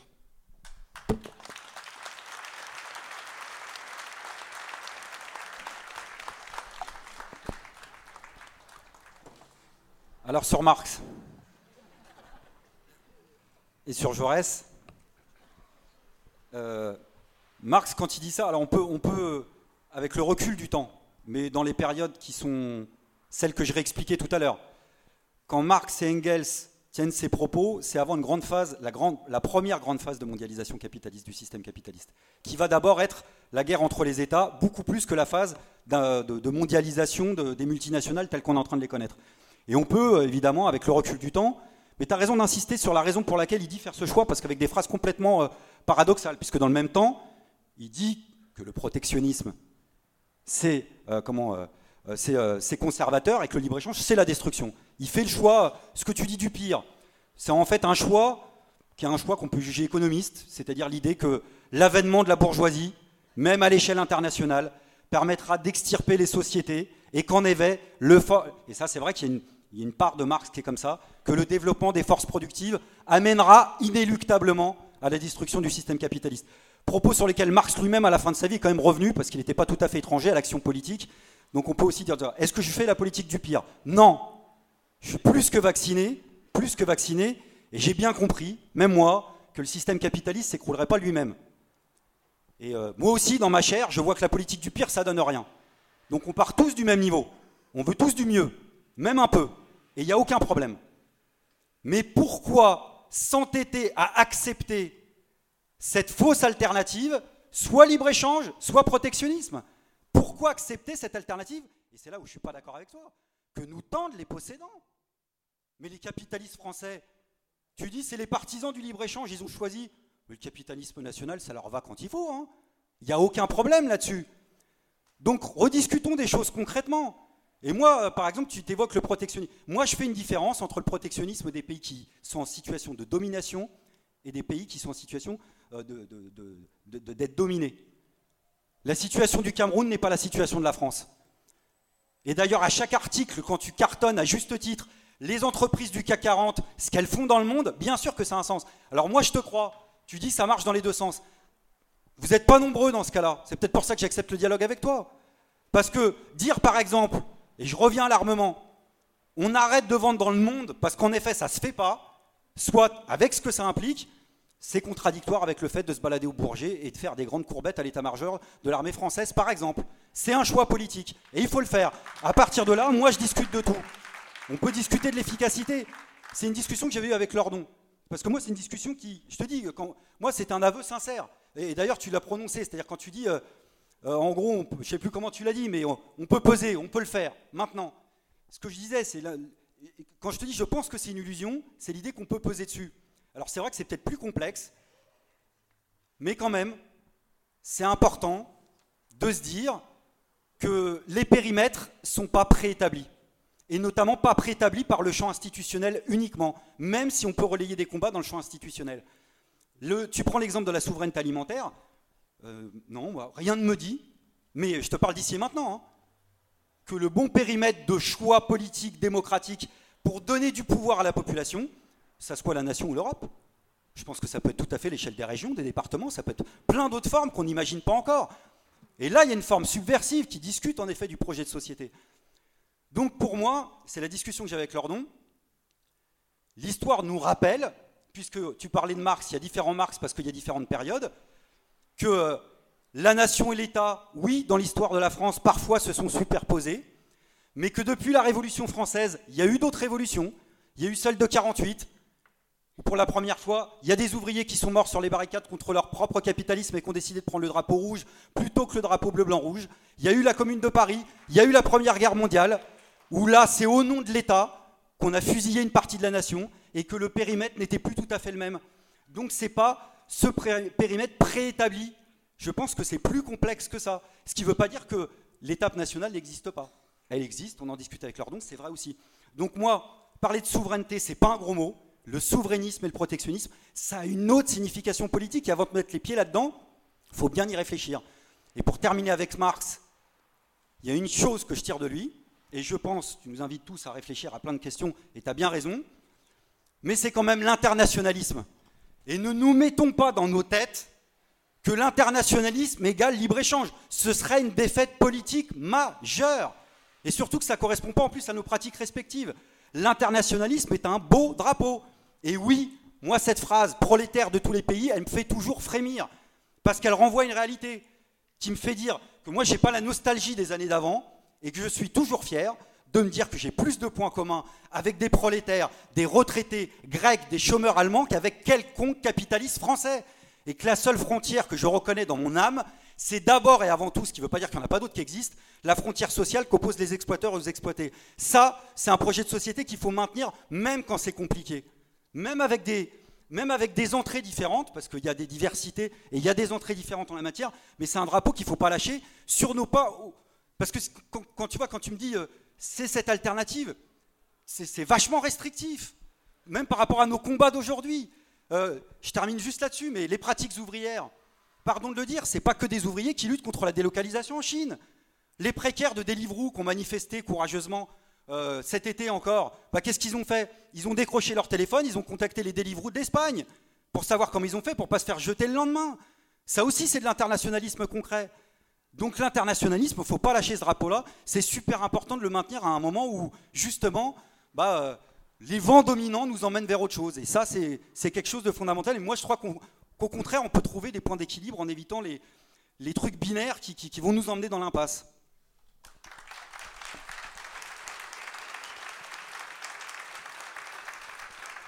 Alors avant de passer la parole à la salle, parce que vous allez avoir encore plein de questions, euh, euh, moi je voudrais vous en poser une à, tous les deux, qui est, euh, si on a fait ce débat, on l'a souligné tout à l'heure, et vous l'avez dit tous les deux en introduction, c'est qu'on a envie de, bah, de, dialoguer ensemble à gauche et de faire en sorte qu'on se parle, même si on a des points de vue qui ne sont pas toujours les mêmes. C'est qu'est-ce qu'on peut faire ensemble? Ou plus exactement, qu'est-ce qui, dans ces deux positions qui ont pu être développées là, euh, dans cette première partie euh, de soirée, qu'est-ce qui se rejoint? Alors, je tente un peu une synthèse. Parce que moi, je vois des points, malgré tout, sur lesquels euh, je vous retrouve, donc cas sur lesquels on peut s'appuyer pour aller plus loin dans la discussion. pour moi, donc le, premier point, c'est la question du rapport de force. Au fond, cette question de la nécessité de construire des rapports de force, on la retrouve dans vos deux discours. Et peut-être que la différence, c'est que vous ne mettez pas au même niveau le libre-échange dans la destruction de ce rapport de force ou dans le fait que euh, les dominés vont euh, se retrouver en situation de domination. Et que c'est sans doute là-dessus qu'il euh, y a un diagnostic qui diffère. Et donc on a bien une différence de diagnostic, mais on n'a pas forcément une différence d'objectif et on a bien un, ennemi commun. L'autre point sur lequel, à mon avis, il y a vraiment une, base pour travailler ensemble, c'est la solidarité internationale. Vous en avez parlé tous les deux. Pas de la même manière, mais à mon avis, elle est là euh, des deux côtés. C'est là-dessus aussi qu'il faut construire. Et enfin, un troisième point, c'est quand même bien cette question de la relocalisation de la production et du fait de euh, vouloir euh, diminuer au maximum les temps de transport, les marchandises. Et ça, c'est des choses sur lesquelles on peut travailler ensemble et où on se retrouve. Il y en a peut-être d'autres. Voilà. C'est sympa, de toute façon, on, s'aime avec Olivier. voilà. Non, mais je veux dire, là, tu nous proposes euh, d'évacuer le débat. Non, mais j'y vais, moi. Hein. J'y vais, tu me proposes d'évacuer le débat. Tu peux trouver tous les points qu'on a de convergence et puis tout ça, il y en a plein. Il se trouve que le sujet du débat que tu as choisi de ce soir, c'est un sujet sur lequel on n'est pas d'accord. Tu vois Bon. Et alors, tu peux faire une motion euh, euh, à la Hollande hein, de synthèse mais il se trouve qu'on n'est pas d'accord, tu vois, et que euh, euh, euh, moi, je, voilà, donc oui, alors moi je crois que, ça, veut dire que moi je peux vivre sans parler de protectionnisme, hein, euh, je veux dire, je pense que j'ai pas encore prononcé ce mot-là à l'intérieur de l'Assemblée nationale, et je sais que pour garder des copains à gauche, il faut, il faut que des fois que je mette ça un peu, bon, je m'en éloigne, et puis je pense à autre chose. Et j'ai pas de mal à pas penser à autre chose. Je me lève pas le matin en disant ah protectionnisme, tu vois? Donc bon, c'est bon, ça va. Maintenant, si c'est le thème de la soirée, c'est vous qui l'avez choisi. Euh, donc, donc voilà. Mais, mais euh, donc voilà. Bon, donc là-dessus il y a un désaccord, mais ça ne veut pas dire qu'il n'y a pas des tas de trucs sur lesquels on ne peut euh, pas continuer de travailler. N'empêche que le désaccord, il reste là. Euh, alors, soit on considère que c'est un point secondaire, euh, et moi je veux bien faire l'effort de le penser de temps en temps, mais de temps en temps, oui, ça me revient quand même au premier plan en me disant, mais tous les jours, on me propose des trucs pour être compétitif. Qu'est-ce que je fais face à ça? Eh bien, j'ai un outil, oui, j'ai un outil, c'est le protectionnisme. Et je le redis, pour moi, c'est du bricolage. Là, j'ai même pas abordé quel protectionnisme on aurait, et puis tout ça, parce que c'est juste euh, un champ immense qui se rouvre devant nous, mais encore faut-il qu'on accepte d'aller explorer ce champ immense. Or là, il y a comme un interdit de s'avancer sur ce champ. Et là, je reviens sur Marx, euh, je m'excuse, mais je pense qu'il euh, y a un inconscient ou une conscience marxiste qui continue de peser sur des bons pans euh, de la gauche française, dont tu es. Je veux dire, moi, je suis un peu marxiste aussi. J'ai écrit un bouquin qui s'appelait La guerre des classes et qui, euh, qui, enfin, qui est très J'ai surtout Marx en bande dessinée et il me semble que c'était toi qui avais fait l'introduction. Bon. Le capital. J'ai lu, lu les bouquins de Marx, d'histoire, je suis plus à l'aise que sur le capital. Bon. Mais, euh, donc, et là, depuis Marx, Marx a installé un tabou moi. Et un tabou qui traverse Jaurès. Jaurès a très peu écrit sur le protectionnisme, il n'a pas vraiment pensé la question et tout ça.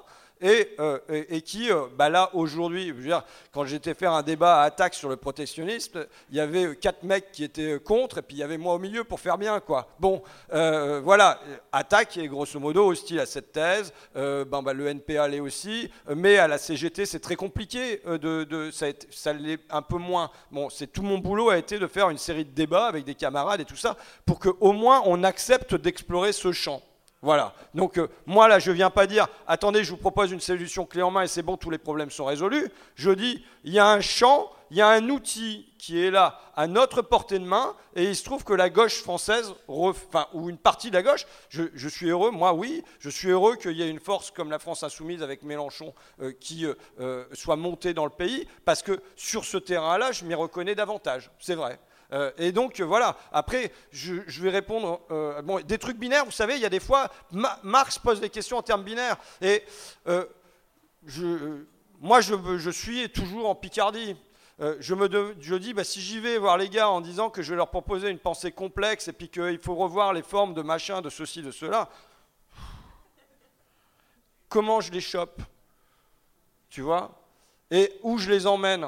Où on va? Et moi, j'ai la conviction qu'il y a euh, dans ce pays un terreau qui peut se réveiller contre le capitalisme existant, à condition que ça soit porté par une force progressiste. C'est le pari que je fais.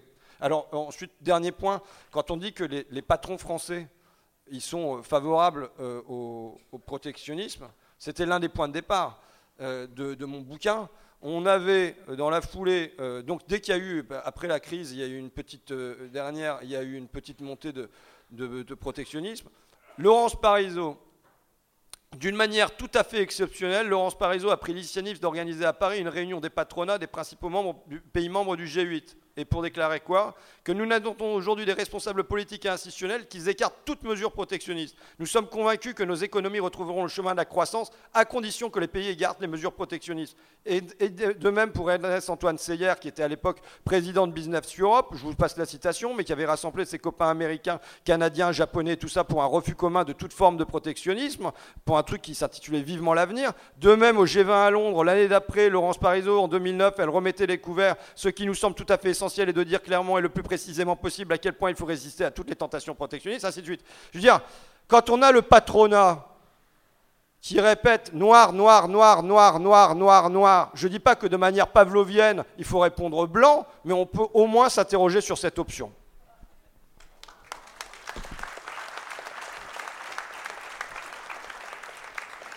Bon, moi, un peu de la même manière, euh, euh, je pense qu'il faut assumer les divergences quand elles existent, il faut les assumer, puis il faut les discuter. Je pense que déjà, ce qu'on peut faire ensemble, c'est d'assumer ces divergences-là et de leur donner de la visibilité, puisque dans le mouvement syndical, par exemple, c'est un vrai sujet de discussion.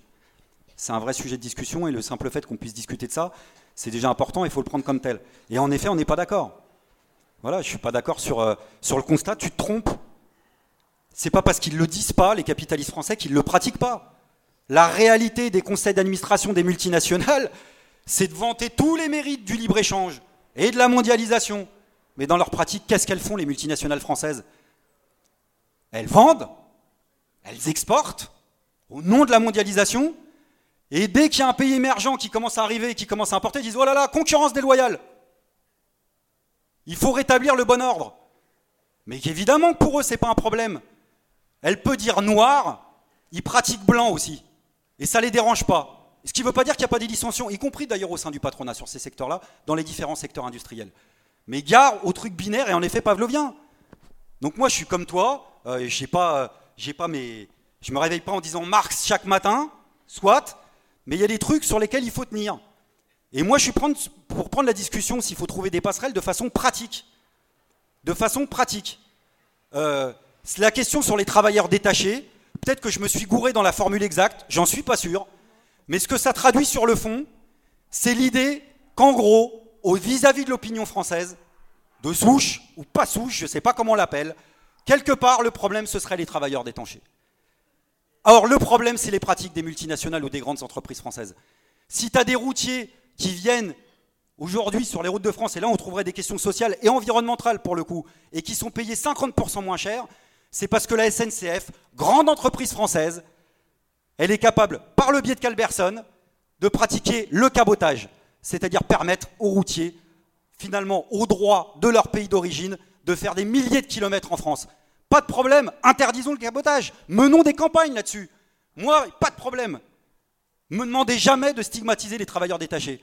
Faire une campagne contre le cabotage, 100%, unitaire, pas de problème. On pourra le faire sur des bases internationalistes et ce sera concret. Donc là, il y a des pistes peut-être pour essayer d'avancer. Mais pour avancer avec des réalités euh, diverses et variées. Pardon, tu renvoies, tu renvoies toujours à l'idée, et je termine là-dessus, euh, même en Picardie, c'est pas que des délocalisations, tu le sais comme moi. Il y a des postiers, des gens dans les transports qui se battent pas contre des délocalisations. C'est le même fléau, c'est le même mal, c'est l'emploi. Comment les prendre? Oh, sans déconner, moi je propose pas d'aller les voir en disant vive la pensée complexe. Tu me connais un peu plus que ça. Et tu t'as vu que c'était pas que des introductions de la bande dessinée de Karl Marx, que des AG j'en ai fait, et qu'à un moment ensemble on a mené avec les prolos du coin et d'autres des campagnes pour une loi d'interdiction des licenciements en disant ce qu'on a été capable de donner, on doit être capable de le reprendre. Les subventions publiques qu'on a données, on doit être capable de le reprendre. Alors si France Insoumise mène ce combat-là demain à l'Assemblée, on mènera des combats dans la rue et ce sera relayé. Il n'y a pas de souci. Il y a des camarades comme Vamen et d'autres à Goodyear qui ont mené, ceux de la redoute, qui ont mené ce combat-là. Ouais, c'est un bon combat. faut pas le lâcher. L'interdiction des licenciements et la reprise. C'est pas lunaire, c'est pas martien, c'est pas marxien, mais ça pose des questions de propriété. Et les questions de propriété, ça sera peut-être un autre sujet, mais ça aussi, c'est des sujets clivants. Parce qu'il y a aussi plein de façons d'esquiver le sujet qui fâche. Et si tu veux trouver le sujet qui fâche, c'est bien le rapport de propriété. C'est est-ce que oui ou non, on reprend le monopole sous contrôle public des secteurs que des grands capitalistes français nous volent dans le secteur bancaire, commercial, industriel. Et moi, je parle de monopole public, pas de pôle public. Parce que les pôles publics, je connais. Pôle public bancaire, je sais ce que c'est ça va être un service public bancaire qui va être soumis à la concurrence et qui va agir comme un opérateur privé, puisque nous, à la Poste, on fait exactement la même chose. Donc il faut des monopoles publics. Des fois, c'est important de discuter des mots. Par exemple, si je veux résumer notre divergence, je connais comme toi le drame de ce que signifie la mise en concurrence des travailleurs entre eux. Bien sûr, mais pour moi, mise en concurrence des travailleurs entre eux ne rime pas avec concurrence étrangère. Ça, c'est la définition qui est donnée encore actuelle. on peut lui donner un autre sens, j'en sais rien demain, du protectionnisme. Et moi, ce qui me fait triper, c'est en effet quand, euh, parce que ça correspond aussi à une pratique, c'est ce que je voulais dire, peut-être que je me suis pris maladroitement, mais quand des travailleurs de Renault vont voir ceux de Dacia en Roumanie, parce que tous les travailleurs du monde entier sont pas cons. C'est comme en France, ils ont compris. Ils sont en Roumanie, à Dacia, ils disent tiens, c'est marrant, euh, en exploiter. Travail euh, touche 300 euros de moins que vous. Alors on a une idée, on va se mettre en grève, puis on va réclamer 300 euros d'augmentation. Et pas quand il y a les travailleurs de Renault qui viennent les voir, la CGT, pour leur dire vous avez bien raison, et il faut niveler vers le haut plutôt que vers le bas, parce qu'on a des intérêts communs, moi ça me fait triper, et je pense que l'internationalisme, c'est pas qu'une vue de l'esprit, c'est pas qu'une pensée complexe, ça peut être aussi une pratique, et là aussi on a une responsabilité euh, commune dans les semaines et dans les mois à venir, pas simplement de manifester de temps en temps contre la loi travail, ou même beaucoup contre la loi travail, mais de continuer à, faire ces passerelles-là, et je sais que là-dessus on sera d'accord.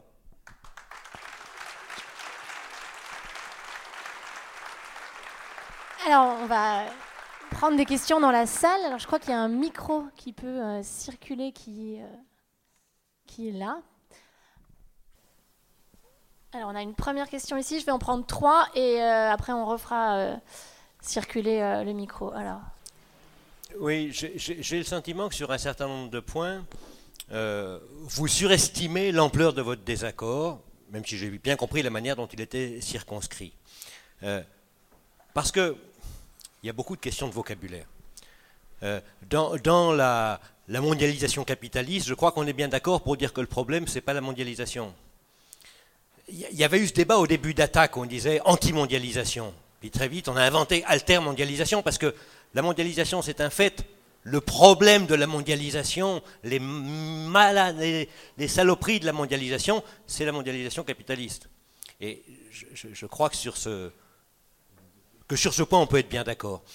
Et quand on parle du protectionnisme, j'ai cru comprendre de ce que disait euh, Olivier Besancenot que son problème, c'est pas tant le protectionnisme que, ouvrez les guillemets, le protectionnisme, fermez les guillemets. C'est pas les mesures auxquelles on peut penser, procéder, parce qu'on va faire ci, on va faire ça, etc. C'est pas tellement ça. Qu'est-ce que ferait, qu'est-ce que ferait le gouvernement d'une France qui serait euh, hostile aux capitalistes? Ben, prendrait des mesures que peut-être François Ruffin appellerait des mesures protectionnistes. Mais ce que fait ce mot dans le langage public, et là je ne parle pas des mesures, des outils, etc. Je parle de la manière dont on prononce les mots. C'est ce que disait Olivier Besancenot. Et le piège, le gros piège, c'est justement celui qui consiste à dire c'est soit libre-échange, soit protectionnisme. C'est-à-dire soit la mondialisation capitaliste, soit le capitalisme sans la mondialisation.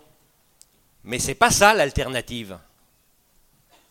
L'alternative, c'est le travail internationaliste, l'appeler, appeler protectionnisme les choses, c'est entrer dans un champ sémantique dans lequel on peut trouver toutes les saloperies du nationalisme, etc. Et quand je dis saloperie du nationalisme, je ne dis pas que la nation, ça n'existe pas, Il faut faire attention aux mots qu'on emploie parce qu'ils charrient des choses et des pratiques. Merci. Juste devant toi. Euh, moi, c'était juste une précision. Euh, on a parlé de Marx et d'Engels. Effectivement, ces discours datent de 1848. Et parce qu'il y avait une campagne en Grande-Bretagne pour demander l'abolition des droits de douane sur les produits céréaliers. Donc la bourgeoisie manufacturière anglaise a essayé de chercher des alliés face aux nobles et aux propriétaires terriens, donc elle s'est intéressée aux classes populaires. Donc effectivement, Marx et Engels se sont prononcés sur le sujet. Mais ce n'est pas pour la politique du pire, c'était d'expliquer que finalement, ça avait pour une conséquence d'obliger les prolétaires à se coaliser en fait, c'était dans cette, dans cette optique d'organisation finalement. Bon, peut-être qu'il s'est un petit peu trompé. Et effectivement aussi sur le libre-échange, parce que les libre-échangistes anglais expliquaient que s'il n'y avait plus de barrières douanières, le niveau de vie des salariés progresserait. Et effectivement, Marx avait une conception du salaire, euh, comme Engels, qui expliquait que ce n'avait rien, strictement rien à voir les droits de douane n'expliquaient pas la pauvreté, la misère des, classes ouvrières, bien évidemment. Je crois qu'il faut un petit peu rappeler cette autre chose. Merci. D'autre part, non. Euh, non, non, je voudrais poser quand même une question. François Ruffin nous propose une politique, disons, protectionniste dans les conditions actuelles politiques sociales, c'est-à-dire où la bourgeoisie détient française ou internationale détient les principaux moyens détenteurs du capital. Je veux bien, mais d'accord, mais avec qui il fait alliance exactement socialement pour préconiser cette politique Il y a une question encore ici.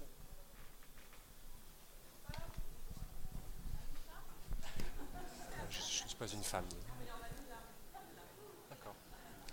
Euh, moi, je suis euh, internationaliste et j'ai envie de dire, et donc protectionniste.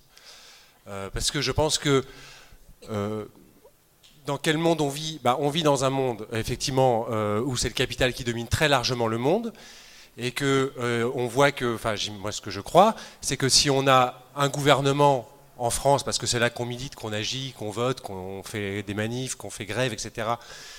Si on a un gouvernement en France qui cherche à mener une politique sociale, juste social, sans même parler euh, de socialisme au sens réel des termes, euh, je pense que de toute façon, il n'y aura pas le choix. Il y aura des mesures protectionnistes à prendre. Ou alors sinon, on se retrouve. Enfin, c'est comme, euh, de vouloir mener une politique dans le cas de l'Union européenne sans remettre en cause l'Union européenne, ses traités, désobéir aux traités, remettre en cause sa monnaie qui est tenue par des banquiers qui, ont, eux ont aussi une ligne politique qui est l'inverse de la nôtre. Et donc, en fait, tu, disais, Olivier, l'internationalisme, c'est pas le libre-échange, euh, tout à fait. Euh, mais de même mais euh, enfin, être, défendre des mesures protectionnistes pour ce qu'elles sont, parce que personne ici dans cette, enfin personne, pour le moment il n'y a pas grand monde qu'à causer, mais dans, ce débat, personne dit que le protectionnisme est la nouvelle idéologie qui va nous permettre d'aller de l'avant. C'est comme l'a dit François Ruffin, c'est des outils, c'est des mesures, c'est du bricolage, et, et, on n'a pas vocation euh, à, faire du protectionnisme, enfin voilà, l'alpha et l'oméga de notre politique. Donc pourquoi s'interdire?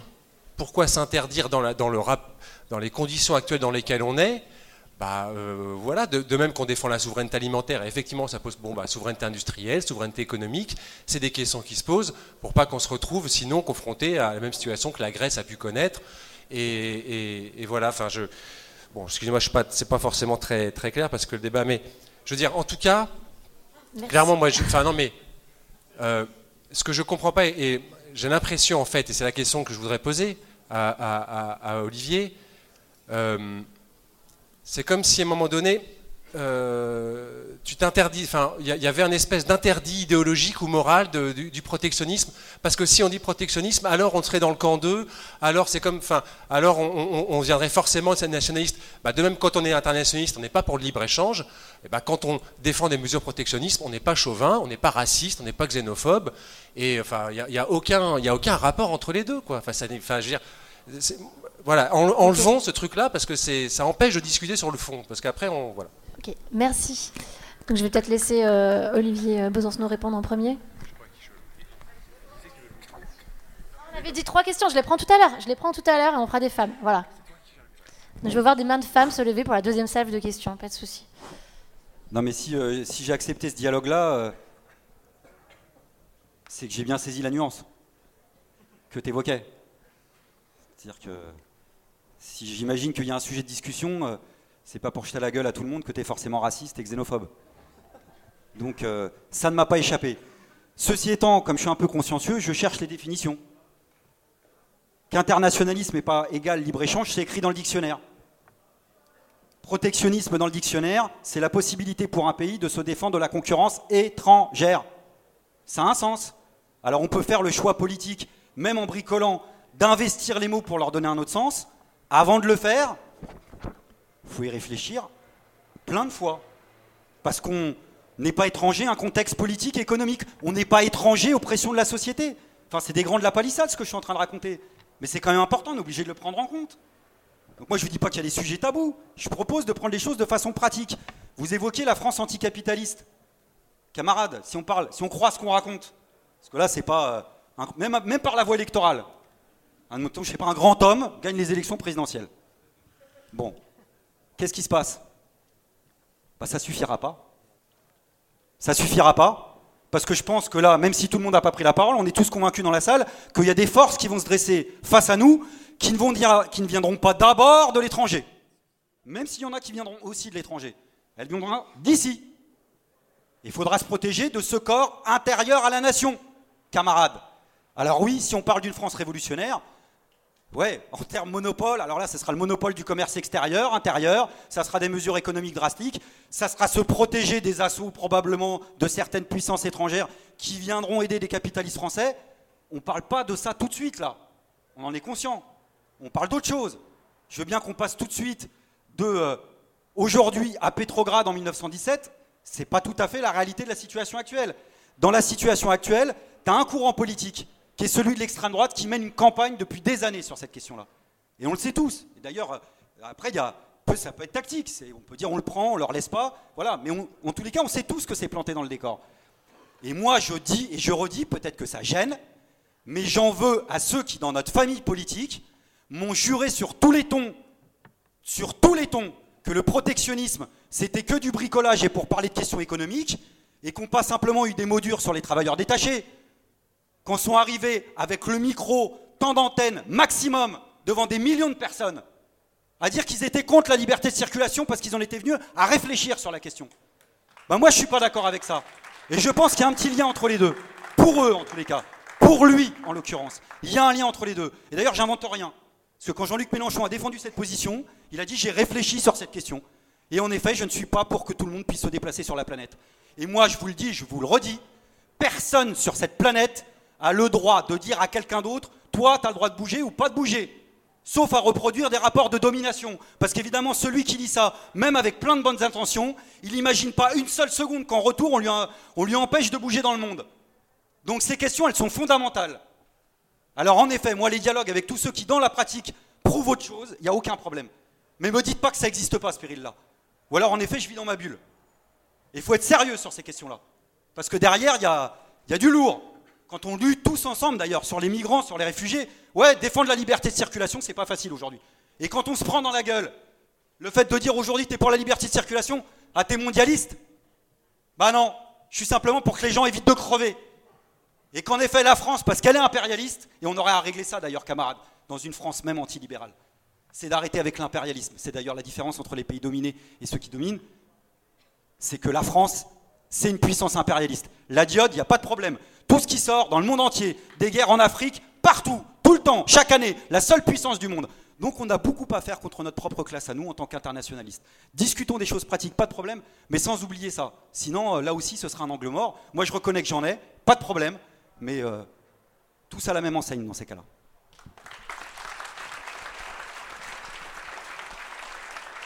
Bon. Euh, D'abord, euh, je redis, oui, il y a un choix pour moi. euh, dans les années 80, je- on, arrive à se répéter hein, là quand même de temps en temps. Euh, dans les années 80, la gauche s'assumait sans difficulté comme étant protectionniste. La bascule a été 1983. 1983 est une bascule pour plein de choses, et ça a été le moment où en même temps qu'on renonçait à une autre politique, on renonçait en effet à des mesures protectionnistes. Alors voilà, des mesures protectionnistes, sans doute pas une politique protectionniste dans son ensemble, mais à des mesures protectionnistes. Et euh, à partir du, moment où ce choix politique a été fait, euh, il y a eu euh, des abandons idéologiques en série, et l'un de ces abandons idéologiques a été de laisser ce champ libre au Front National. Le Front National qui ne l'a pas occupé tout de suite, euh, le Parti communiste l'occupait encore dans les années 80. J'ai fait un bouquin sur euh, le discours économique du Front National en allant rechercher euh, dans les tracts du Front National à la Bibliothèque nationale de France depuis 1972. Donc voilà. Et donc le, Front National s'empare de ça, grosso modo, après 1989, parce que comme dans un premier temps, le rôle du Front National était d'être en rempart contre le bolchevisme, euh, il se définissait comme tel, eh bien ils adhéraient à l'Union européenne et ils adhéraient au projet mondialiste que, que Jean-Marie Le Pen dénoncerait aussitôt après, dès 1992.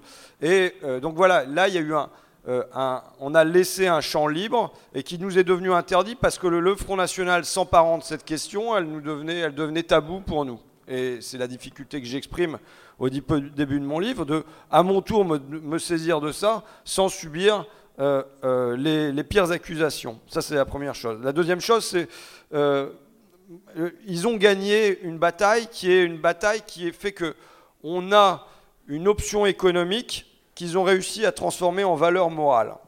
Euh, je le dis, protectionniste, libre-échange, ce sont des options économiques, c'est un curseur qu'on déplace.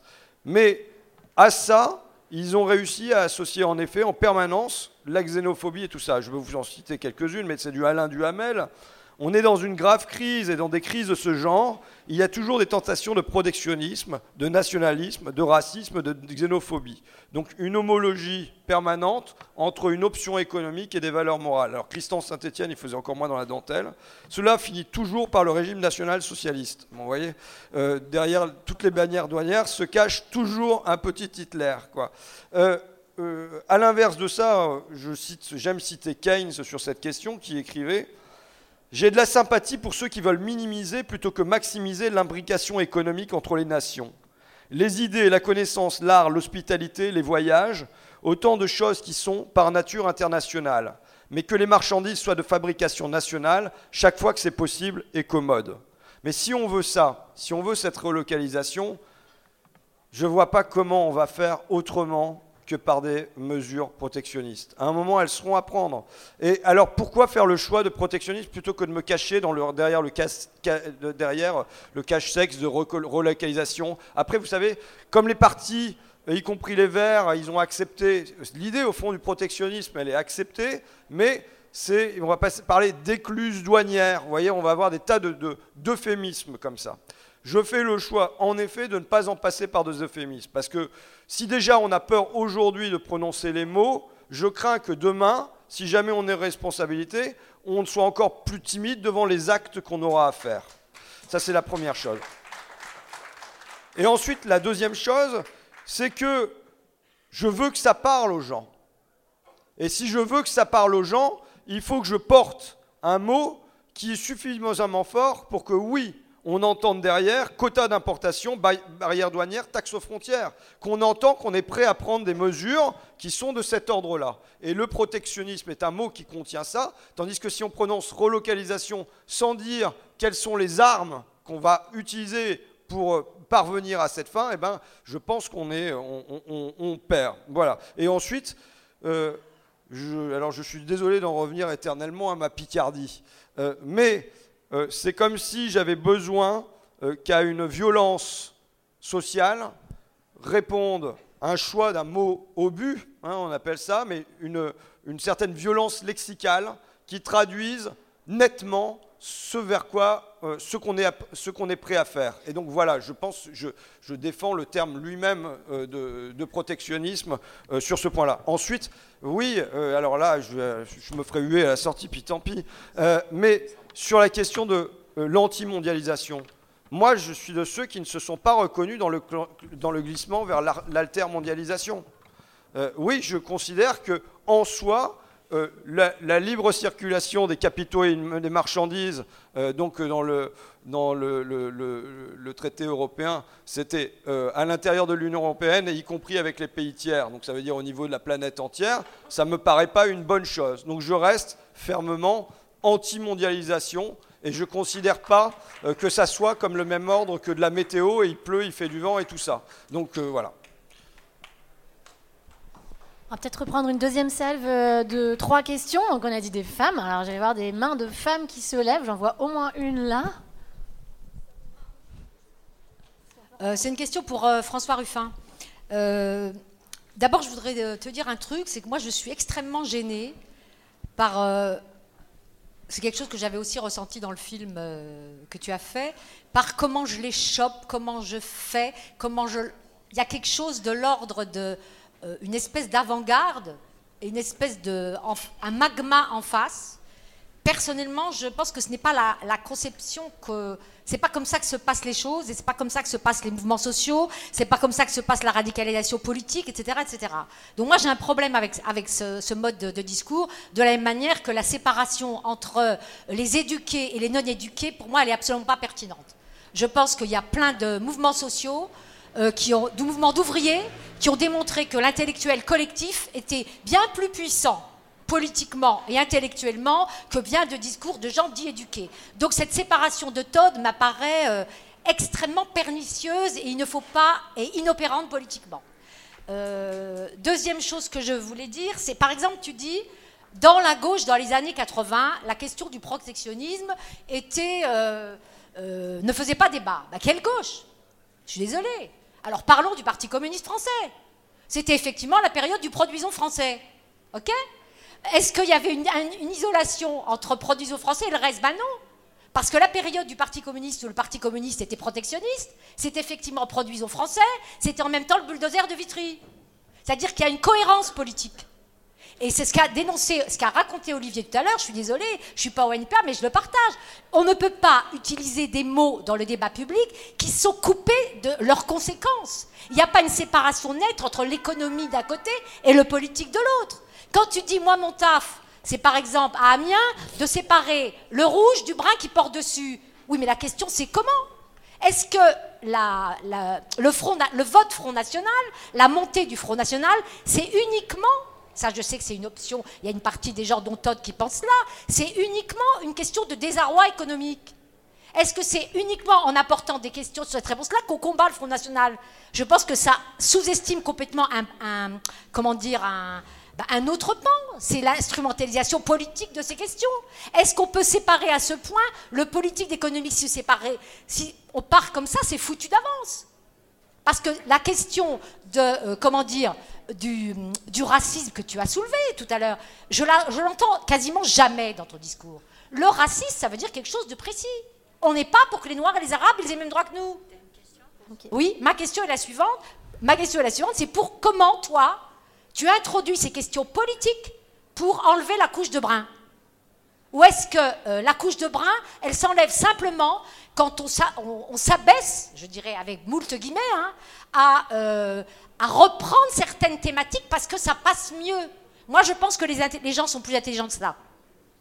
Merci. Alors, est-ce qu'il y a d'autres. euh, Alors, il y a une question très très loin, mais je suis pas sûre qu'on arrive à faire glisser le micro jusque-là. J'ai une question là, et ici, devant après. Oui, j'ai juste une question pour Olivier Besancenot. Donc, je, je le remercie pour sa, sa véhémence, effectivement, rappeler euh, à toute la gauche qu'il faille être euh, vraiment antiraciste. Mais j'ai une question donc, sur la défense des, travailleurs de tous les pays. Euh, Est-ce que vraiment tu es bien conscient de ce que le libre-échange aujourd'hui entraîne dans la concurrence, effectivement, de tous les ouvriers du monde entier? C'est-à-dire que euh, les ouvriers chinois des entreprises exportatrices, leur salaire en fait n'augmente pas, parce qu'il y a effectivement à côté des Cambodgiens ou des Vietnamiens qui sont mis en concurrence par des, par des multinationales françaises, américaines. L'Europe de l'Est, depuis une dizaine d'années, les salaires n'augmentent plus non plus. Il y a donc plus de convergence sociale, puisque par exemple en, Pologne, les Ukrainiens euh, viennent travailler et empêchent que les salaires augmentent. Euh, à PSA, tu dois être au courant, en Slovaquie, bah maintenant c'est des Serbes et des Roumains qui peuvent venir travailler. Le système actuel, en fait, euh, fait- met les salaires vers le bas dans le monde entier pour les, industries qui sont importatrices, et exportatrices. Voilà. Donc, dans ces industries exportatrices, on ne défend, on n'arrive plus à défendre les ouvriers du monde entier si on défend le libre-échange. Les salaires, leurs salaires, leurs conditions de travail n'arriveront pas à s'améliorer. Et euh, voilà, il faut, vivre dans le monde dans lequel on est. À l'époque de Marx, il y avait quelques centaines de millions d'habitants dans le monde. Aujourd'hui, il y en a 7 milliards. Et faire un libre-échange avec un monde à 7 milliards d'habitants, dont et, on utilise un terme, euh, revenons à cette, histoire, cette idée d'armée de réserve, mais une armée de réserve tellement immense que si on ne pose pas la question effectivement du libre-échange, ben, les ouvriers que tu veux essayer de défendre dans le monde entier, ben, leur salaire, ils n'augmenteront pas. Et on avait une dernière question ici. Si le micro peut repasser. Bonsoir à tous. Euh, Je ne sais pas combien de salves de questions il faudra. J'ai l'impression que ces débats animent euh, énormément euh, les, gens. Merci pour toutes ces précisions historiques et idéologiques et je trouve qu'elles sont à la fois intéressantes intellectuellement et riches, mais malgré tout, il y a un, un sujet de conversation qu'on n'a pas tellement abordé dans le fond. Ça a été évoqué, mais assez peu. C'est un sujet concret qui nous arrive dans la gueule. Ça s'appelle le CETA. Et, euh, et le CETA, euh, c'est vraiment une lutte qu'on devrait avoir ensemble, euh, toute la gauche réunie, pour essayer de, de contrer ce qui est la pire chose dans le libre-échange, à mon avis. Et autant sur le plan de vue des travailleurs que surtout sur le point de vue environnemental. Et là-dessus, là-dessus, j'avoue pas bien comprendre la, position du, NPA là-dessus. Je sais que tu as dit tout à l'heure euh, que, c'était quelque chose de une lutte à avoir au niveau capitaux, à, capitaux, mais là euh, il y, a- aussi une lutte à avoir au niveau. euh, alors j'ai pas compris. Ben c'est pas grave. Mais euh, il y, a- quand même une lutte, à mon avis, à avoir au, au niveau de, mesures concrètes sur sur sur les douanes. Enfin, je crois. Je, je crois bien qu'il s'agit de ça. Alors, qu'est-ce qu'on peut faire concrètement sur les semaines à venir pour se mobiliser sur cette question-là, ensemble? Euh, donc, pour, euh, comme tu dis, de toute façon, c'est un, sujet qui, doit continuer à être discuté et débattu. Euh, pour te répondre très concrètement, euh, nous, on est pour se mobiliser contre tous les traités euh, qui participent à la mondialisation libérale de façon unitaire, large, il n'y a aucune ambiguïté là-dessus. Et, euh, putain, sans déconner. euh, non, mais euh, comment vous dire? C'est-à-dire que euh, si on est capable d'établir des passerelles pour discuter, il faut que ça soit vrai dans tous les sens. C'est-à-dire que je ne crois pas qu'on puisse nous suspecter au NPA ou à la Ligue à l'époque de jamais avoir combattu les traités européens. D'ailleurs, à des moments où il y en a plein qui bégayaient. hein, et qui aujourd'hui donnent des leçons à la planète entière. Nous, on a toujours été contre les traités de l'Europe capitaliste. Tous les traités qui participent à la mondialisation et qui ne touchent pas que des aspects douaniers, pardon de le dire, je pense que c'est encore qu'une petite aspect du problème. Il y a d'abord le poids des multinationales, un pouvoir politique accru. On retrouve ça, en tous les cas, nous, c'est notre entrée. Pas de problème pour mener une campagne là-dessus. Mais internationaliste, là aussi, parce que tous les peuples vont être perdants. Donc euh, là aussi, il faut savoir garder une boussole. Putain, moi, j'ai, comme d'autres, j'ai mouillé ma chemise au moment du traité constitutionnel européen. Je peux vous dire, j'étais super fier que le non l'emporte, même si ça n'a rien donné derrière et qu'on ne se faisait pas d'illusions. Mais je peux vous dire que même maintenant, je suis super fier d'avoir toujours tenu mes distances avec Le Pen et De Villiers qui nous collaient au basque. En leur rappelant que lui qui voulait pas voir de barbus dans les aéroports, fallait bien qu'il comprenne que dans la voiture qu'il a empruntée derrière, il y avait plein d'ouvriers musulmans qui construisaient la voiture dans laquelle il construisait sur les chaînes de montage. Parce qu'il y a une main-d'œuvre immigrée qui travaille en France. Donc c'est ça, moi, bon, ma boussole, elle n'est pas plus compliquée que ça. Donc du coup, c'est pas le libre-échange, c'est pas au nom du libre-échange, c'est au nom de la lutte anticapitaliste. Enfin, je ne peux pas m'évertuer à, à, gaspiller de la salive, je suis sûr que vous êtes convaincus de ça. On va pas rentrer éternellement sur... Enfin, ça serait terrible comme régression politique de se dire maintenant on doit penser que comme ça. Alors évidemment, pas de problème dans l'action, il faut le prendre, là je suis absolument d'accord, sur les aspects pratiques. Aux camarades qui me posent la question sur libre-échange, ouais, je vis dans le même monde que toi. Et j'ai commencé par ma réalité. Figure-toi que niveler vers le bas, c'est exactement ce qui nous arrive à la poste. Et il n'y a pas de travailleurs polonais, hein. pas les Ukrainiens que tu redoutes, tous ceux que tu as cités. Délocalise pas à la poste. Quel est l'argument qui nous est donné à nous, dans entreprises non délocalisables C'est la compétitivité. C'est pas la délocalisation, c'est la compétitivité. En effet, la mise en concurrence des travailleurs entre eux. Donc prenons si on veut trouver des passerelles, des points communs, luttons contre cette compétitivité économique qui en dit long, cette mise en concurrence entre les travailleurs entre eux. Pas de problème. Même moi, ça ne m'avait pas échappé. Mais maintenant, je vais vous dire deux choses et simplement. Je pense qu'il y a en effet, même sur l'historique, alors j'ai pas, pas fouillé tout ce que tu as fouillé euh, dans les archives, donc euh, je pourrais pas dire le détail, mais moi, dans l'histoire que j'en retiens, c'est-à-dire euh, l'idée que le PC aurait perdu de sa superbe au moment où elle aurait rompu avec son discours le protectionniste, moi je pense exactement l'inverse. Je pense que c'est au moment où elle a mis le plus en avant son discours protectionniste qu'elle a perdu le plus de points dans la classe ouvrière. Et qu'avec le produisons français, en effet, on préparait idéologiquement le terrain à d'autres. Euh, pas de façon, euh, tous ceux qui pensent que c'était euh, sciemment, machin, tout ça, c'est de la flûte, mais moi je le prends comme ça. Mais je le dis pour aujourd'hui. Parce que tu me poses la question, bah moi je me retrouve plus dans ce mouvement ouvrier qui, par exemple, m'a emmené à l'entreprise la, d'EDF de Porcheville, aux côtés de la CGT EDF, avec 50 Polonais qui étaient là. Et bah ouais, les travailleurs qui avaient débrayé, bah c'était, c'était jouissif. On a fait un meeting devant la boîte, à Porcheville, il y avait 50 Polonais qui ne comprenaient pas, on traduisait, et les travailleurs d'EDF, ils ont débrayé pour que les travailleurs polonais gagnent la même chose qu'eux. Comme ça se fait dans les chantiers, euh, comment, comme ça se fait à Saint-Nazaire ou ailleurs. Ça, c'est des luttes exemplaires ce qu'occulte pas du fait qu'on puisse continuer à discuter du reste. Mais s'il y a des choses à mettre en valeur ensemble, en plus, parce que sauf s'il y a des désaccords là-dessus, mais il n'y en a pas. Donc faut les valoriser, faut les bichonner. Parce que derrière, il y a quelque chose que je sous-tends dans ton explication que je ne partage pas. Tu dis, on est 7 milliards. Mais c'est quoi le prolétariat dans le monde? Alors là, je vais même euh, peut-être vous reprendre à brousse-poil et même aussi me faire siffler par une partie publique, mais il va falloir arrêter de se regarder le nombril aussi. Hein. Tous ceux qui ont le mot prolétariat à la bouche, la classe ouvrière dans le monde, elle est où la classe ouvrière dans le monde? Il y en a une, bien sûr, et elle est consciente de ça, justement. Et ça serait bien d'arrêter de l'opposer aux autres. Parce que l'entreprise qui fabrique le plus français aujourd'hui en France, c'est Toyota. Ok? Les entreprises industrielles dont on parle, et je les connais aussi bien que toi, elles fabriquent dans le monde entier, dans des endroits ignobles, où il y a des travailleurs qui, sont, euh, qui travaillent, et tu le sais comme moi, dans des conditions abominables. Quand on dit qu'il y a 2 millions d'ouvriers comment 2 milliards d'ouvriers dans le monde, bah, ils sont plus majoritairement dans les pays occidentaux. Va peut-être falloir accepter aussi politiquement que le centre du monde n'est pas simplement l'Europe et l'Occident, qu'il y a des choses aussi qui se passent à travers le monde et la planète, parce que c'est aussi ça, être prolétaire, internationaliste, quand on prend les questions sur les bases de classe. Voilà. Et la dernière chose, vraiment pour conclure, on a parlé de Marx. Allez voir le film de Raoul Peck, le jeune Marx. Je termine par une page de publicité. Ça surprendra personne quand on a un peu suspect de libre-échangisme, de toute façon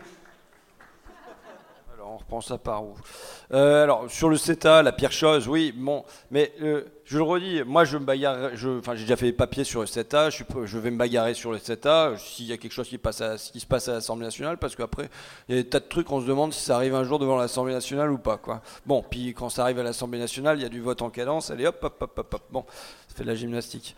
Euh, Bon, donc voilà, maintenant je le redis, euh, moi je suis non seulement pour bagarrer contre le CETA, mais je suis aussi pour détricoter les traités antérieurs. Euh, voilà, donc je, vois, je refuse les effets de cliquet.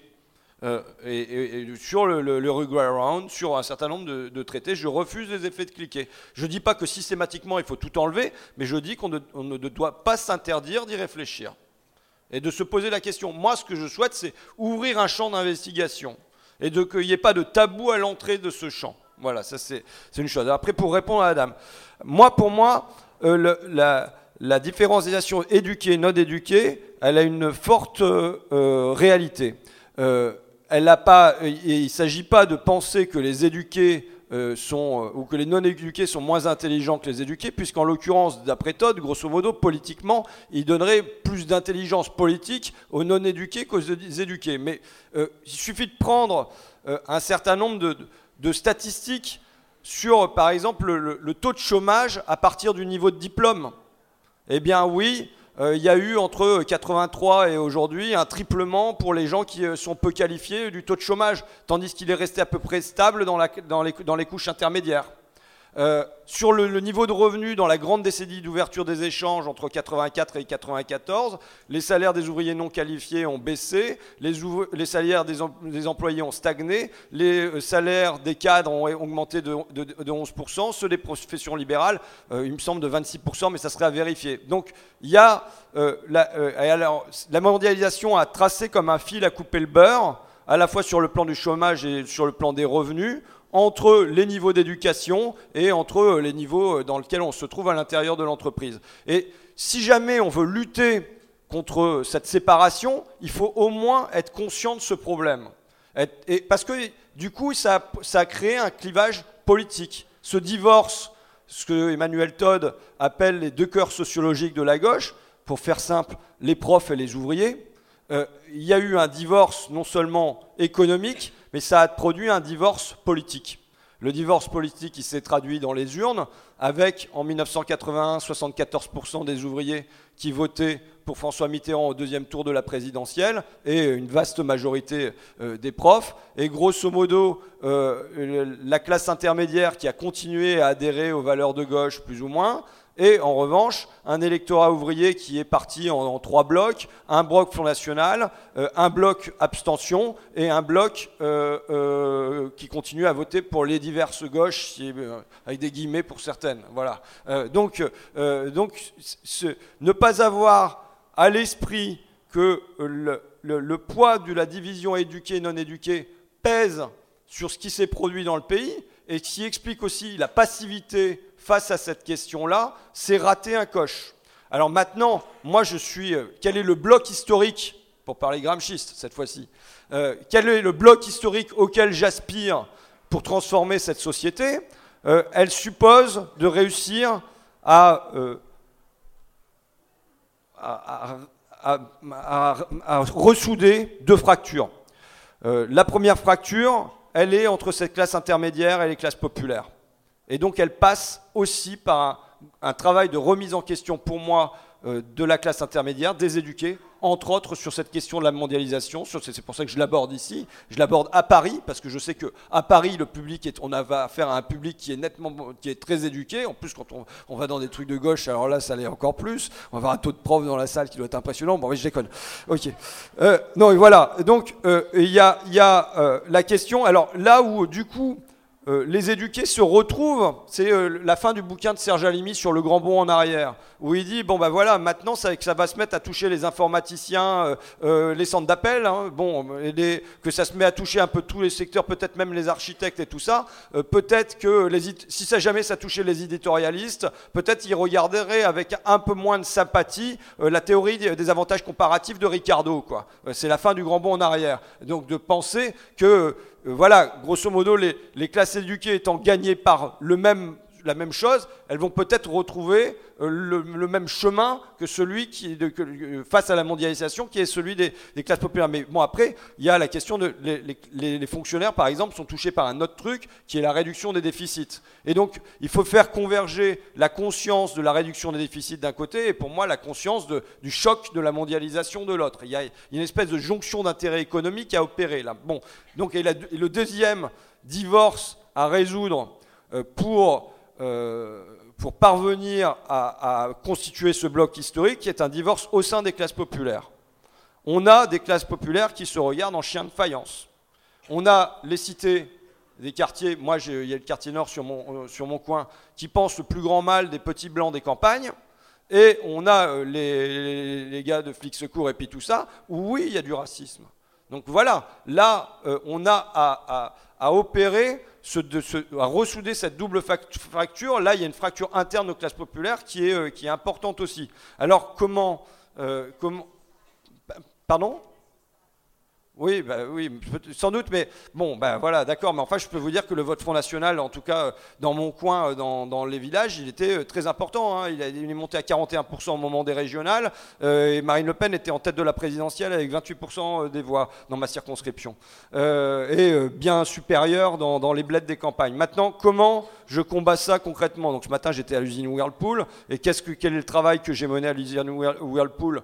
Pendant le printemps, j'allais euh, distribuer mes tracts. Bon, je voyais si mes messages, ils étaient en phase avec euh, euh, les souhaits, mais quand on me parlait des assistés ou des réfugiés, l'adversaire qui vient le plus immédiatement à l'esprit, c'est l'assisté ou le réfugié. Pourquoi? Parce que les gens, ils ont ça sur le pas de leur porte. Et donc ce que je disais, c'est, imaginez que vous avez le PDG de chez Whirlpool qui est en face, là, qui a construit sa grande baraque, elle est aux États-Unis, mais avec 80 chambres, 47 salles de bain, euh, cours de tennis extérieur, euh, accès direct à la plage et tout ça. Si vous l'aviez en face de vous, est-ce que c'est pas vers lui que se dirigerait votre colère? Le problème qu'on a, c'est là où ils ont gagné, c'est la distance géographique qui s'est installé entre le travail et le capital, et donc qui fait que ça n'est plus rendu visible. Moi, mon travail, pour parler mouf maintenant, euh, mais euh, Chantal Mouffe, c'est de remplacer le eux et le nous du Front National. Donc le eux et le nous du Front National, c'est euh, nous les Français contre eux les étrangers, par nous les salariés, la, France d'en bas et puis tout ça comme vous voulez, et eux la, France d'en haut, parce que bon, mon film il est quand même sur Merci Patron et sur Bernard Arnault, et on peut pas dire que je fasse des cadeaux au patronat, qu'importe qu'il soit français ou américain, mais voilà, donc c'est de remplacer ce eux et nous, cette, fracture binaire. Alors après, ça, ça pose un autre truc.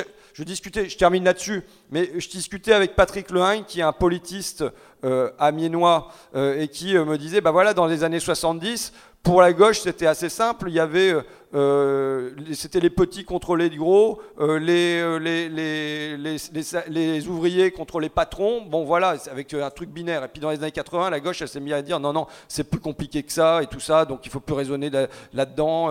bon, donc ils ont évacué ça. Sauf que les gens ont continué à penser sur le mode binaire. Et simplement, le binaire, ça a été remplacé par euh, les jeunes contre les vieux, euh, les handicapés, parce qu'il y a de ça aussi, euh, par exemple, contre les gens, les travailleurs normaux. alors, est-ce que l'handicapé, il a vraiment le droit à tous ses avantages? Il y a des questions comme ça qui se mettent à se poser dans les cages d'escalier. Bon, et donc, de dire, ben non, il faut replacer, le, eh bien évidemment, nous, les Français, contre les étrangers. C'est le, des conflits binaires qui restaient dans la tête des gens. Ben donc, moi, mon travail, c'est en effet de replacer comme le capital contre le travail au cœur des discussions. Mais bon, alors ça c'est le, truc, mais par ailleurs en pensant que oui, le protectionnisme est un moyen de, créer du rapport de force. Mais maintenant, quand je m'adresse aux gens, je parle de capital et de travail, et puis ainsi de suite. Voilà, je vous remercie.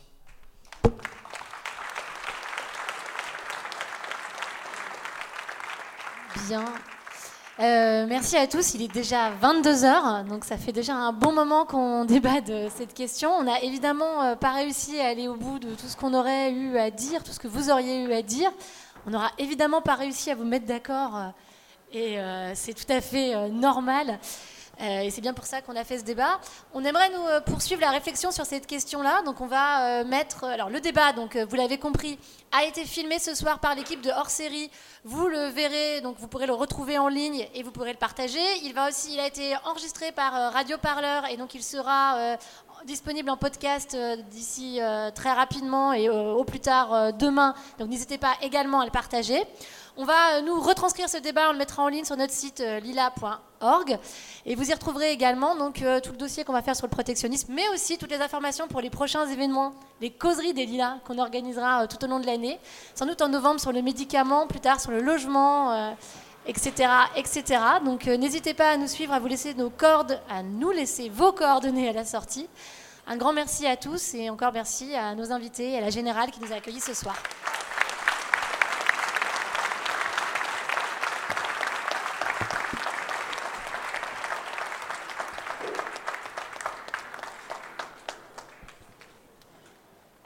Radio. Parleur. Le son. De toutes les luttes.